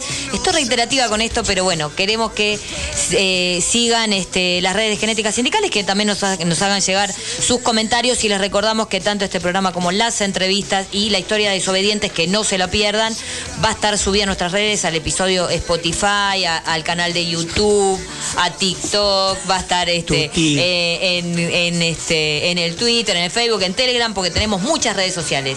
Y acá hubo... Qué discusiones Qué después del deporte, ¿no? Adolfo, ¿Qué? Estamos, Bueno, estamos a la quiero- derecha, yo quiero dice explicar, el porque es cierto lo que dicen los compañeros, el honra. Ah, perdón, antes que nada, Sí. eh, último momento. Rosati, nuevo presidente de la Corte. ¿Qué me Recién, recién, ¿eh? Bueno. Aplaudimos, se nos resolvieron los problemas en la justicia. Y bueno, y, siguiendo con el tema económico, acá, bueno, nuestro ministro de, de- de Economía, Guzmán, Aclare dice que lo que acaba de decir es un chiste, porque a lo mejor este, esto que resolvimos me dice, hay que honrar la deuda No. del fondo. Resolvimos los problemas de la justicia.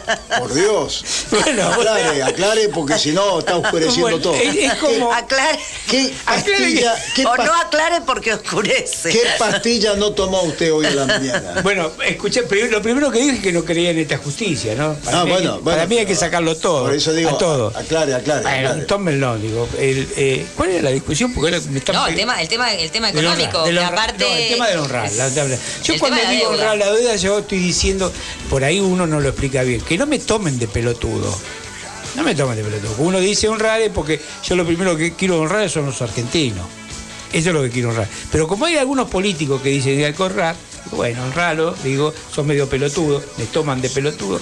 Pero bueno, una discusión que se dio en la mesa y que me parece buena. El honrar, eh, como dijo acá una compañera, es honrar a la familia, honrar a Dios, al que cree en Dios, a los compañeros, a las compañeras, eso es honrar. Eh, ¿Al Fondo Monetario? Que se vaya la puta que Bien, lo parió. muy Muy bien, bueno. la síntesis. Ahora sí. ¿Qué me dice? ¿Vamos a otro tema? A ver. Ah, me- ya me cortan. Vamos a otro tema. Si conseguimos resultados, ya rápido al otro tema. A ver si vuelve, ¿no? A ver Lo si mismo, vuelve. claro, se da si- cuenta, ¿no? ¿Vio la bicicleta esta de piñón fijo que por ahí uno este, no, Sí, no puede volver sí, para sí, atrás? sí. Bueno, No, yo no. este, et- No. esto es lo Alguien mismo. decía que no sé bailar el tango porque no sé andar para atrás o algo parecido. Digo, no. Yo Bueno, pero eh, eh, estamos a, a pocos días del reinicio de la campaña electoral. Ah, Así es. Y Sí. hicimos un balance de las pasos. eh, creo que con estas medidas que estamos poniendo hay algunos que dicen que andamos muy bien y hay otros que dicen andamos muy mal. Hay unos que dicen eh, eh, el, el sueldo mínimo de un trabajador, 33 mil pesos dentro de dos meses, ¿no? Se, vamos a tener 33. Me gustaría saber quién vive con 33 Y se ¿no? necesitan 68 mil para no ser pobre, ¿no? Nada. ¿Cuáles esas contradicciones que tenemos? ¿Se escucha a los que votamos o no se escucha? a Lo... Porque viste que dicen, escuchamos lo que votamos. Digo, ¿qué es lo que se escucha? Eh, digo, la verdad que de 29 a 33, con todo lo que no ha pasado, no hay mucha diferencia. Y que hoy larguen un bono de 6 mil pesos a los jubilados, me parece que no se está escuchando. Hay algunos que dicen que sí, que, se, que han escuchado. Eh, esto es mi opinión personal. Digo, no, no hemos escuchado nada, tema este. Y me parece que las elecciones, y Cristina también lo ha planteado, ¿no? Estas elecciones eh, nos están marcando algo, ¿no? Digo, que hay que dejarse de joder, que hay que ponerle plata, no solo plata a los trabajadores, ¿viste? Hay que ponerle trabajo también, cosa que no hay. Hace unos días, o mejor dicho, sí, hace unos días, eh, hablábamos de, de lo- de los dólares que nece- se necesitan. Digo, hemos firmado eh, eh, la hidrovía por 100 millones de dólares, digo, y eso lo hace nuestro gobierno.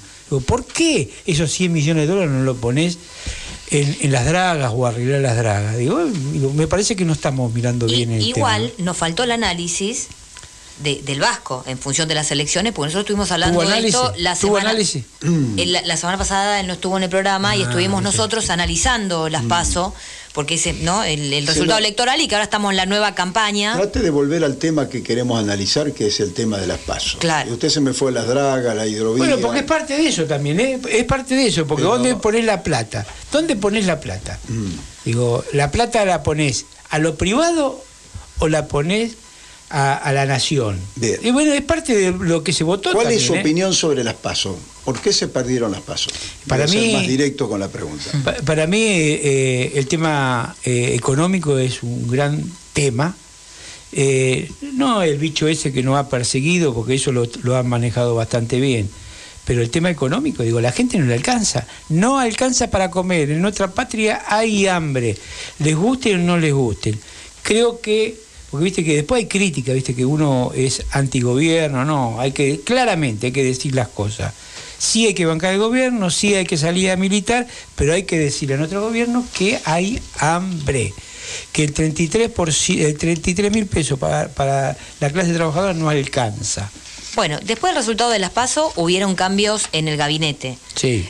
Bueno, la pregunta es en este sentido si esto es suficiente, no es suficiente y bueno, y cómo se encara esta etapa que, como dice el. Vasco, que tenemos una campaña electoral y en dos meses una elección. Tengo posición también tomado esto.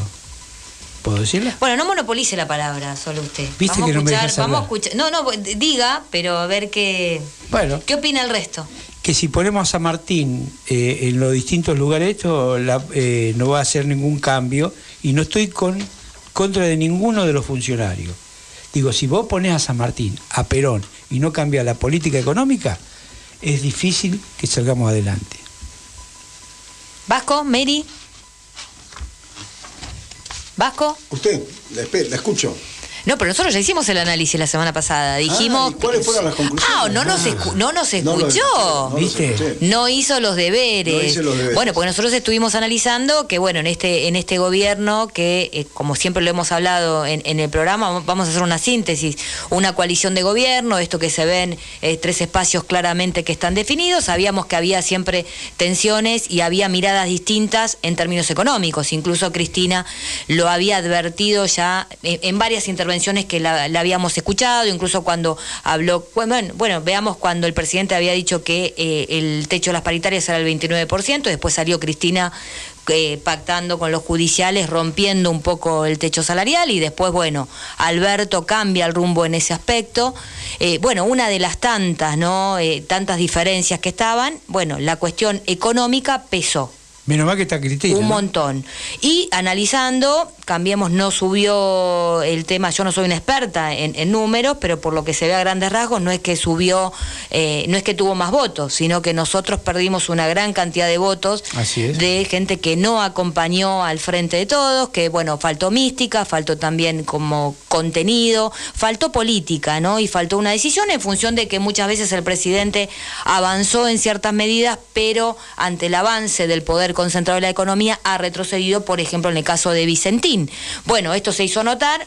La pandemia, la, la acumulación de crisis que tenemos en Argentina, históricamente que no se, no se resolvieron los problemas estructurales, sumado al macrismo, que nos dejó una deuda monumental, que lo venimos analizando en este programa, sumado a la crisis de la pandemia del COVID-19, bueno, nos, da- nos da el resultado de este, mayor este, desocupación, mayor pobreza y este, indigencia.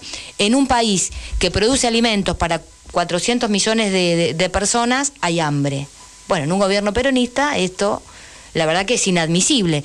Eso fue el resultado de las urnas. El presidente dice que escuchó y ahí hizo los cambios en el gabinete. Bueno, acá la, la- la postura de, de Adolfo, que no ve un cambio en, en materia económica, ¿no? Bueno, y después la carta de Cristina, ¿no? Que marca claramente el rumbo que debería tomar la Argentina de reactivar la economía, de concretamente de que haya plata circulando entre los argentinos y las argentinas. Vasco. Sí, yo creo que mm, trataría de, simplificarlo eh, al tema ¿no? de la evaluación.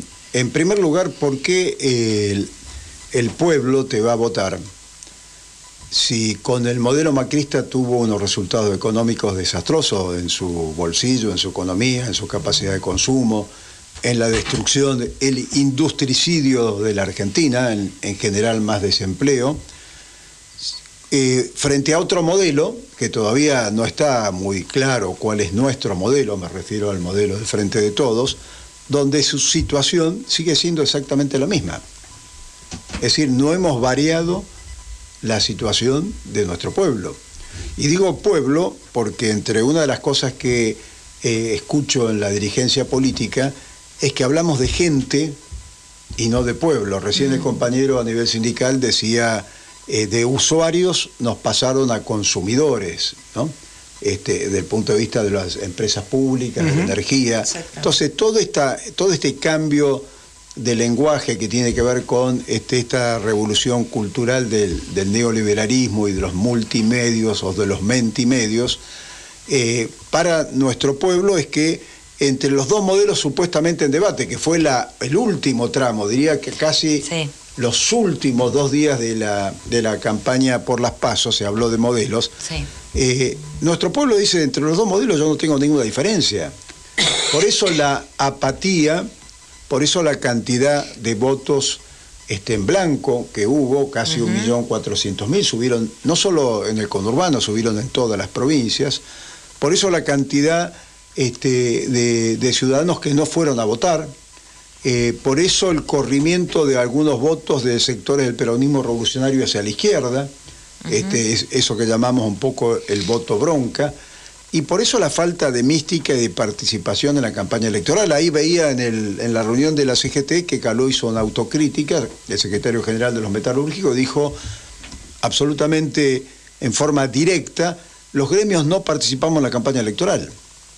Si nosotros nos remitimos a lo que charlamos acá y donde este, mi compañero y colega periodista Adolfo Barja apostó que ganábamos al 4%, y como él dijo que ganábamos al 4%, yo le subí la parada y dije 6%. No equivocamos. Bien, pero ustedes fíjense que a las 20 horas y algunas monedas y algunos minutos más, eh, el Frente de Todos estaba festejando el triunfo por las encuestas de boca de urna. Y en simultáneo, a los pocos minutos aparecía este, Santilli diciendo que cualquiera fuera el resultado electoral íbamos a seguir con la misma política. Es decir, estaba casi asumiendo la derrota. La eficiencia de nuestro querido ministro del Interior, Guado de Pedro, hizo que a las 9 de la noche tengamos un resultado inverso. Y este, el Frente de Todos perdía y llegaban las caras tristes, y Cambiemos este, ganaba y llegaban las, las caras contentas. Ahora, todos perdimos votos. Las dos coaliciones que sumadas del punto de vista electoral son el 71% de los votos emitidos, 71% de los votos, es decir, hubo polarización, todos perdieron votos. Los que más perdimos votos fue el Frente de Todos. Perdimos casi 6 millones de votos. Pero no votos porque se fueron para otro lado. Son votos que eh, no están ni entusiasmados, ni reconocen este cambio dentro del gobierno, son votos que, golpeados también por la pandemia, ¿por qué no? Porque hay un nivel de escepticismo, el encierro, son votos que tienen que ver con un tema interesante, ¿no? Eh, esa crítica no escuchada sobre el tema del funcionamiento de la escolaridad presencial. Este, realmente eh, tenemos que decir que en el manejo de la pandemia no resolvimos correctamente el tema de la escolaridad y de lo que eso significa en familias que eh, tienen problemas económicos, que tienen que salir a, trabajar eh, con limitaciones este, por el encierro. Es decir, temas que nuestro gobierno no tuvo la agilidad necesaria. El IFE que duró tres meses, el ATP que lo retiramos antes de tiempo, el presupuesto que estamos discutiendo de nuestro ministro de Hacienda, este, Guzmán, eh, contemplaba que en un año la pandemia desaparecía. Y estamos viendo la situación Sí. de Europa y eso, o sea, no hubo los recursos necesarios. Ese es un tema que afecta eh, al bolsillo de la gente. Eh, tenemos un crecimiento sin distribución de los recursos. Entonces, si no sintonizamos la macroeconomía con la microeconomía, vamos a perder todas las elecciones. ¿Se da cuenta? Este es el tema. Entonces hay que decirle a nuestro ministro de Economía que la macroeconomía tiene que estar en sintonía con la microeconomía, porque si nuestro pueblo no recibe los beneficios del crecimiento, ¿a dónde carajo va esos recursos? Van a la concentración económica. Entonces, no me hables Sí. de dos modelos cuando yo no veo los resultados inmediatos. Y tampoco me vengas a pedir mayor sacrificio del que yo estoy haciendo. Ese es un tema, en el tema de la economía.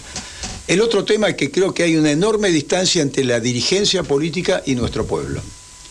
Nosotros estamos discutiendo desde la oleada esta progresista, que me parece bárbaro, eh, el tema este, de los este, de nuevas formas, digamos, de las relaciones sexuales, el tema de la ley del aborto, es decir, todos temas que son muy importantes, el tema este, El lenguaje inclusivo. el lenguaje inclusivo, temas que son centrales, pero yo estoy con el TODES o los compañeros integrando un sector, incluyendo un sector, ingresando un sector que lo tenía afuera, marginado o, o vilipendiado.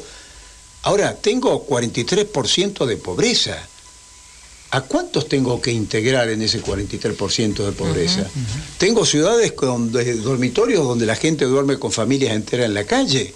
Entonces, ¿de qué le estoy hablando a nuestro pueblo que está fuera del sistema, que está marginal a toda la situación de consumo, que no tiene servicios de educación ni de salud? No tiene cubierto Este, lo básico. No tiene cubierto lo básico, que estoy dándole un aumento salarial de un porcentaje efímero, decíamos recién, el salario mínimo vital y móvil, este, los mismos sindicalistas dicen es lo que pudimos lograr, porque los empresarios se mantienen en su posición, pero en cuotas. Decimos que leemos el resultado de las elecciones y te voy a aumentar el salario mínimo vital en cuotas. Parece una cargada, ¿no? O parece no querer ganar las elecciones. Entonces, eh, yo creo que el alerta del voto, eh, de no ir a votar, del voto bronca, eh, evidentemente eh, es lo que tenemos que leer eh, con claridad. Y esa distancia que tenemos con nuestro pueblo entre la dirigencia es lo que tenemos que resolver y todavía no veo que lo estemos haciendo. Porque estamos discutiendo temas que no son los temas terrenales concretos de la realidad concreta de la gente. El debate de, campaña que tuvimos en Las Paso da lástima. Estamos muy por afuera, pero muy por afuera de los problemas que tiene la gente, en todo, en todo sentido, en el tema escolar, en el tema de la seguridad, en el tema del lenguaje inclusivo. Este, el tema central que nosotros tenemos que resolver, contradicción principal, es cómo recuperamos ese 43% de pobreza de nuestra población, cómo lo cambiamos.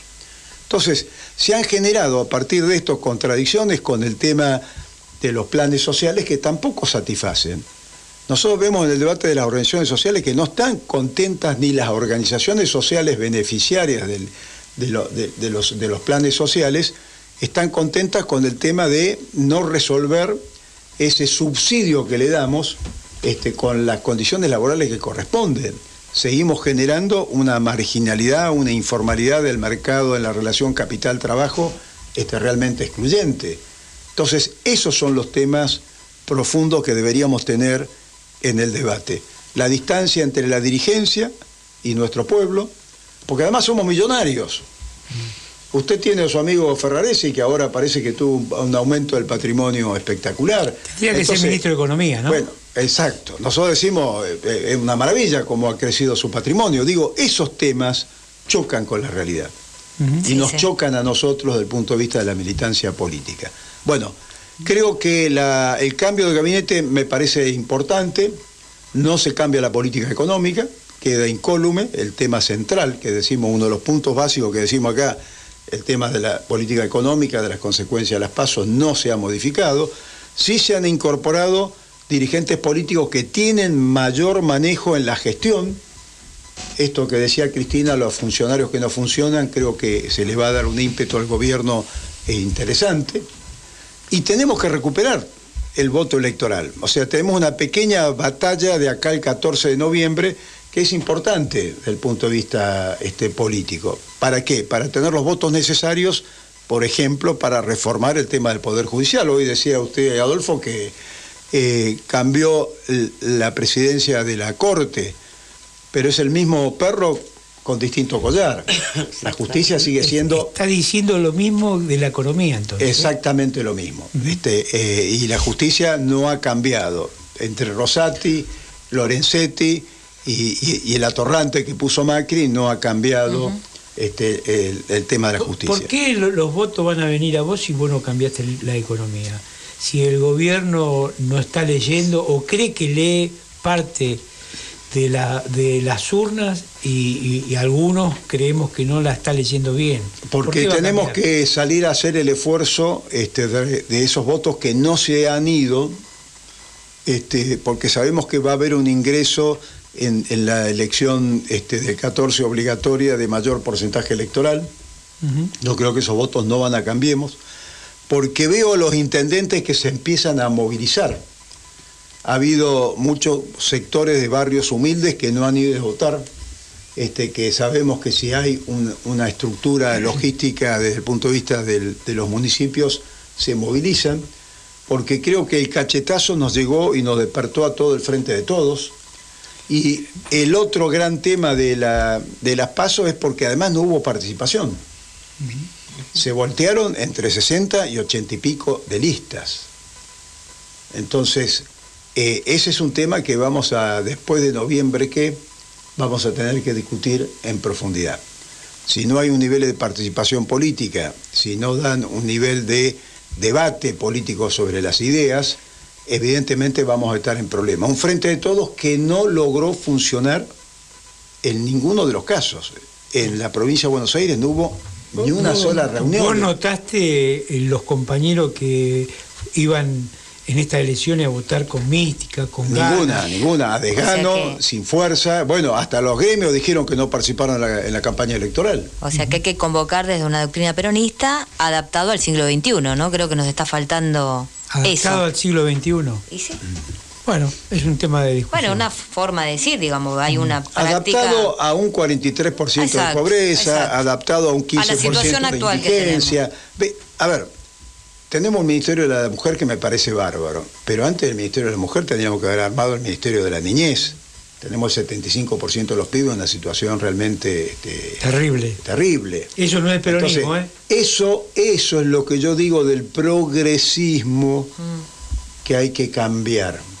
Porque eso nos aleja, nos acerca a un sector muy reducido de la sociedad y nos aleja de un sector mayoritario de la sociedad. Entonces yo creo que hay prioridades, este, por un lado, a ese 43% de la población que hay que sacar de la situación de pobreza en un país que tiene los alimentos, y responder a ese progresismo, esas, eh, digamos, em, democracias de, nueva generación, podríamos decir, de nuevos derechos. Pero si vos no le das derechos elementales de casa, vivienda, techo y trabajo a ese 43%, me parece que le estamos errando políticamente. Creemos que somos Estados Unidos, que somos Francia, este, en la situación de nuestra democracia. Se sale profundizando la democracia y resolviendo los temas concretos de participación de nuestro pueblo y, de no, y no de nuestra gente. Desterremos el tema cuando hablamos este, de nuestro pueblo, esa palabra gente, cuando se habla la gente y que la gente... No, este, hay una categoría que se llama pueblo en la Argentina, que tiene que ver con el peronismo. Entonces recuperemos el lenguaje también, que es bastante... A mí me preocupa eso, ¿eh? Me preocupa el tema de, de que planteemos el tema del peronismo y después, viste, la desilusión, porque eh, para plantear peronismo hay que plantear otras cosas, lo que vos dijiste, la niñez, los viejos, los trabajadores, el pueblo. Y a mí me parece que esa lectura la hacen algunos, no todos.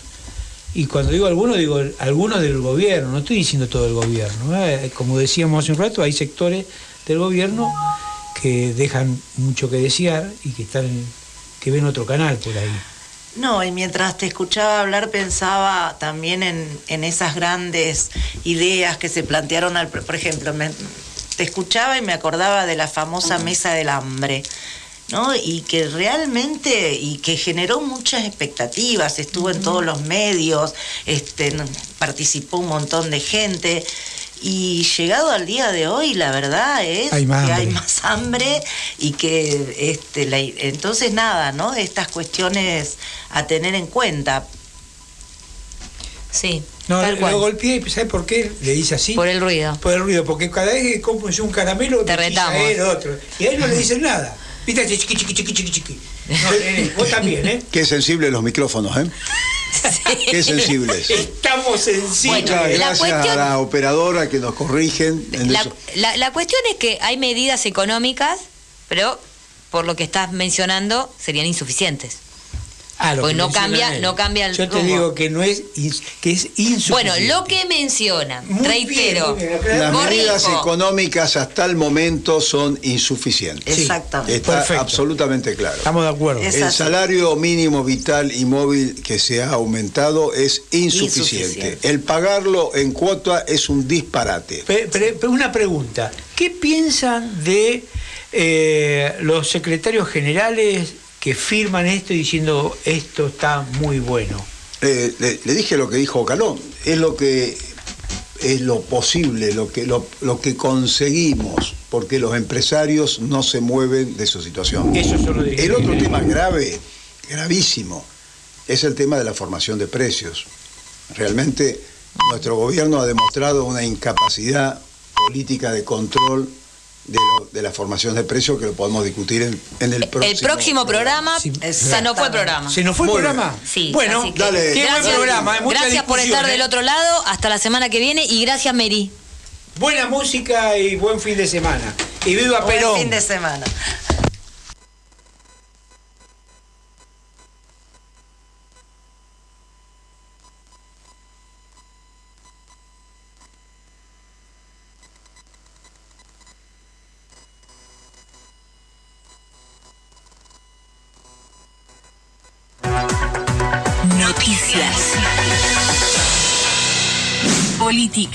Tierra del Fuego es la